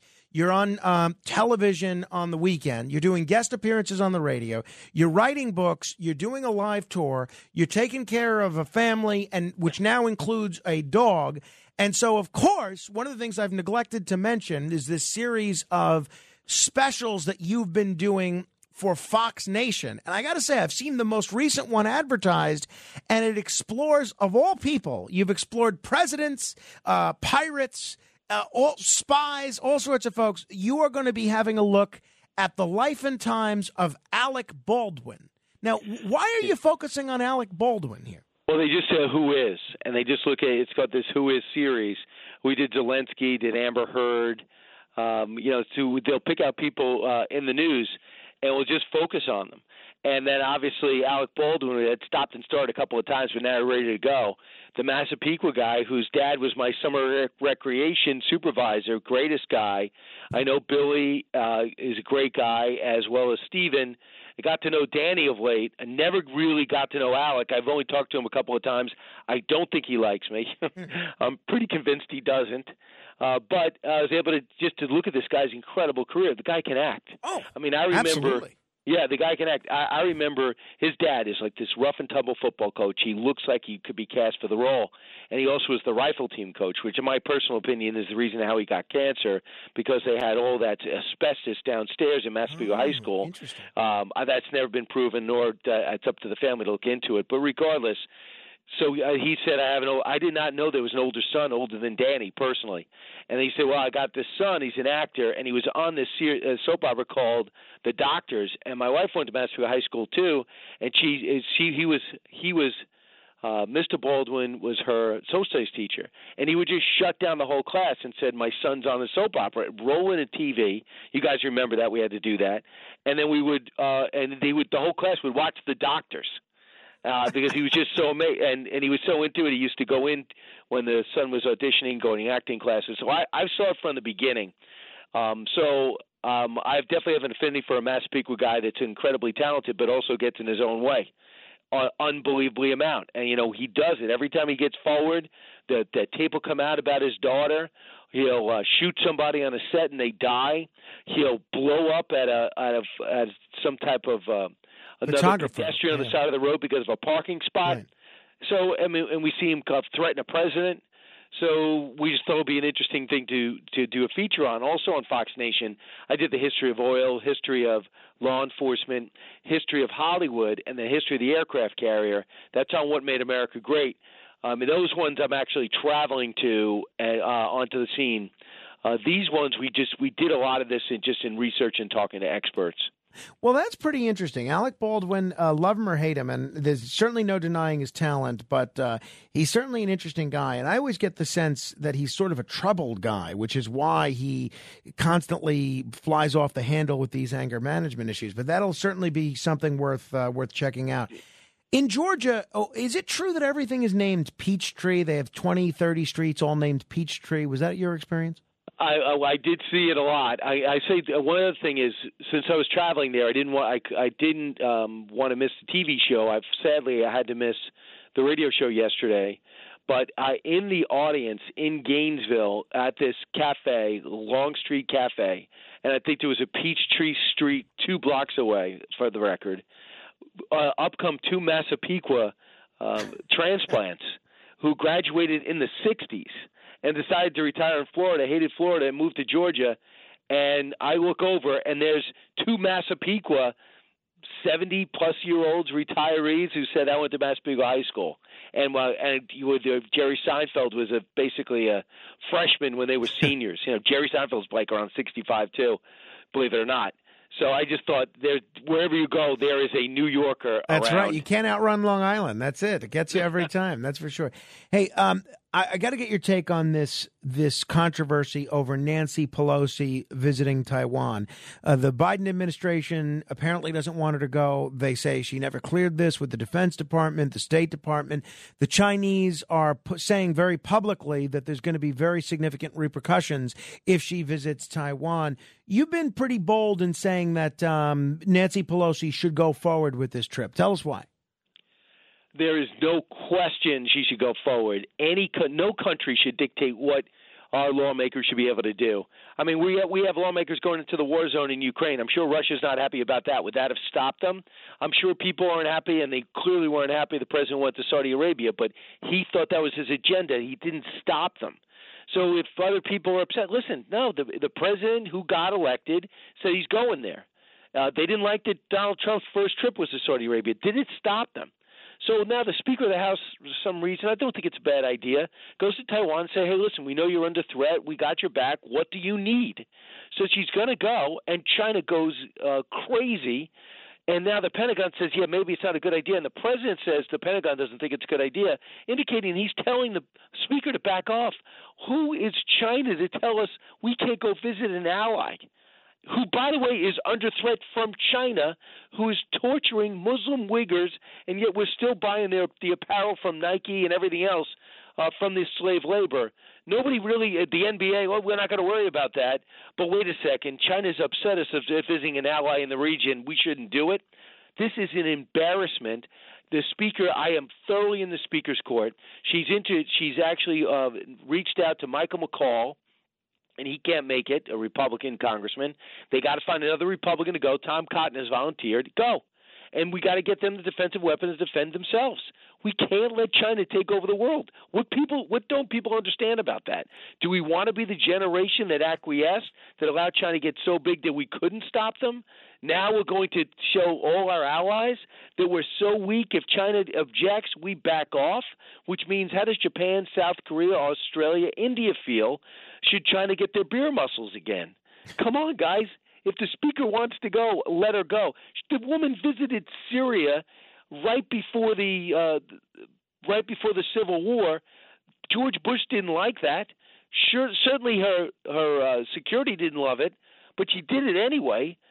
Come on, I mean, she if she backs off, we look absolutely terrible. I'm I'm I'm surprised that anyone disagrees. Uh, isn't the visit to Taiwan a little bit of a different situation than a visit to Saudi Arabia, though, whether it's Trump or Biden doing the visit? Because uh, nobody's really questioning Saudi Arabia's autonomy, but the United States official policy, going back to uh, Nixon and going back to Carter reiterating it, has been that we recognize one China, and that's mainland China. So we can't go. No, I, I, I'm just, uh, I'm, uh, I'm just saying. that- I mean, I'm just saying that that's an example of uh, point taken. It's an example, though, for me, of a foreign policy that might not be the most popular, but you're going to do it. You know, okay. I'm going to do it. You know, the lawmakers are going. A lot of people. I'm listening to Tucker Carlson last night. Can't believe we give one dollar to the Ukraine. Uh, and guess what? Uh, Blumenthal and uh, Lindsey Graham are all over there. So I mean, you don't hear them. You don't hear these threats. Well, if Russia said Lindsey Graham and uh, Senator Blumenthal don't go to Ukraine, we go, oh yeah, screw you. But with China, it's like, yeah, I'm a little worried. Worried? What are they going to do? They're going to shoot the plane out of the sky? So do, they have that little fear from us? And my feeling is this: no one's changing the status. We just say, hey, do me a favor. It's a problem if you invade them and wipe out a democracy in the area. Newt Gingrich famously won 20 years ago, uh, and you know he actually took some Democrats with him. We're going to do what we want to do. You uh, you mentioned the Ukraine situation. If people just tuning in, we're talking with Brian Kilmeade. You could see him on Fox and Friends uh, at six o'clock Eastern, and then uh, hear him on WABC beginning at uh, ten o'clock Eastern. But he's heard all all over the country. One of the most listened to radio talk shows in the whole country. You mentioned the Ukraine situation. Apparently, the U.S. is now planning to provide hundred million dollars to train Ukrainian pilots. At what point, uh, you know, I have a Tucker Carlson on one arm and uh, on one shoulder, and I have a Brian Kilmeade on the other, whispering as I evaluate foreign policy decisions. As a, at what point is enough enough in terms of money? Are we expected as a country to keep borrowing money and going further into debt to help the Ukrainians? At, at what is there any point at which we should say, as a country, we've invested enough? At some point, you're on your own. Well, I think it's going to be that's a fair question, and I think within the, you know it's not going to go on forever. Uh, it can't for either side, uh, which is sta- scary if you're a Russian because they're supposed to be a superpower and they can't even fight their neighbor affordably. They're begging people, they're begging people to fight. Uh, they're afraid to start a draft. They would look have a massive rebellion. They're hiding the number of casualties. But what I would like to do is I would like uh, I would like some extreme follow up with the money and weapons we're giving them. There's got to be an audit system in place for us to to get eyes on this material as it lands in Poland, most of it, as it moves through the country. We have NATO forces uh, undercover uh, in that country. There's got to be a way to follow up, but we don't give them one more thing because obviously there's spies within the Ukrainian government. Russians have planted themselves inside the country, so we got to make sure that this this uh, it's not enough to write a check and drop off arms in a neighboring na- uh, friendly nation.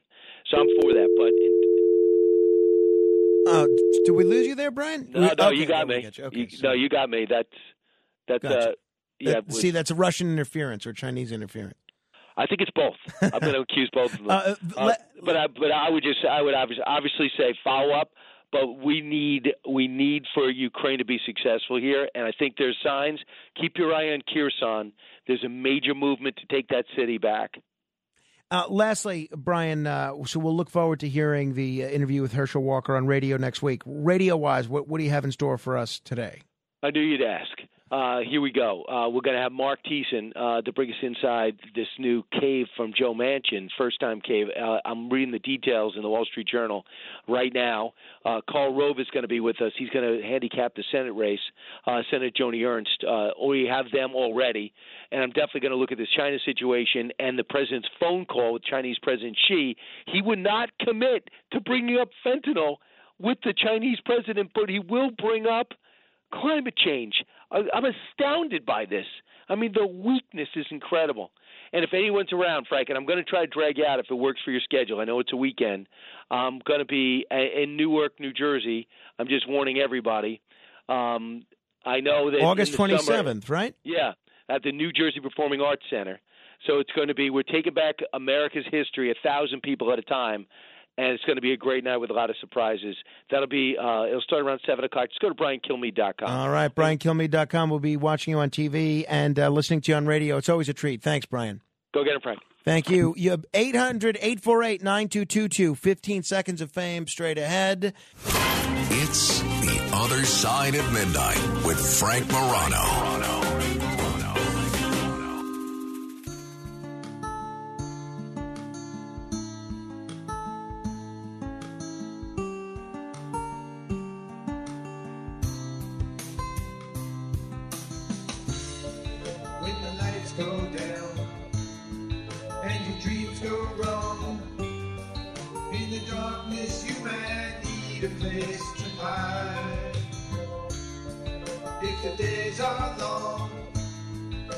The sun goes down, you might need a place to call your own. The Other Side of Midnight by Stevie G and the Starlighters.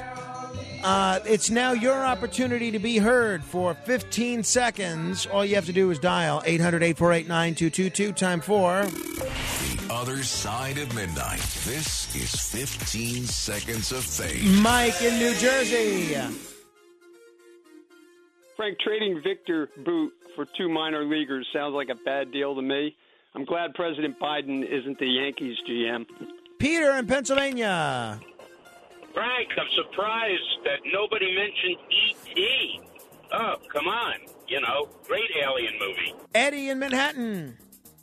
The greatest alien movie is called Invaders from Mars from 1953. Only go with that, not with the remake. Mike in the Poconos. Top of the morning, Frank. Always a good show. Uh, I mentioned on one of your previous shows, I was an extra in a couple movies. 20 years ago, I had the pleasure of meeting Ray Liotta and Paul Sorvino, class act. So rest in peace. And even Tony Dow just passed away. And let's go Mets. Let- Neo on Staten Island. The best line you had in the last 10 years was that Cuomo was reading dramatically like he was reading the Talmud. I was dying from laughter. Ray in New Jersey. Frank, how do you not know your debit card number? Felix Unger knew his serial number on his TV. we'll let, we'll we'll, uh, we'll let it rest there. Hey, be back tomorrow with Ask Frank Anything. Come armed with some good questions. Frank Morano, good day.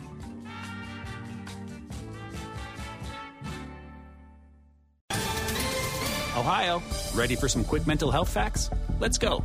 Nearly 2 million Ohioans live with a mental health condition. In the U.S., more than 50% of people will be diagnosed with a mental illness in their lifetime. Depression is a leading cause of disability worldwide.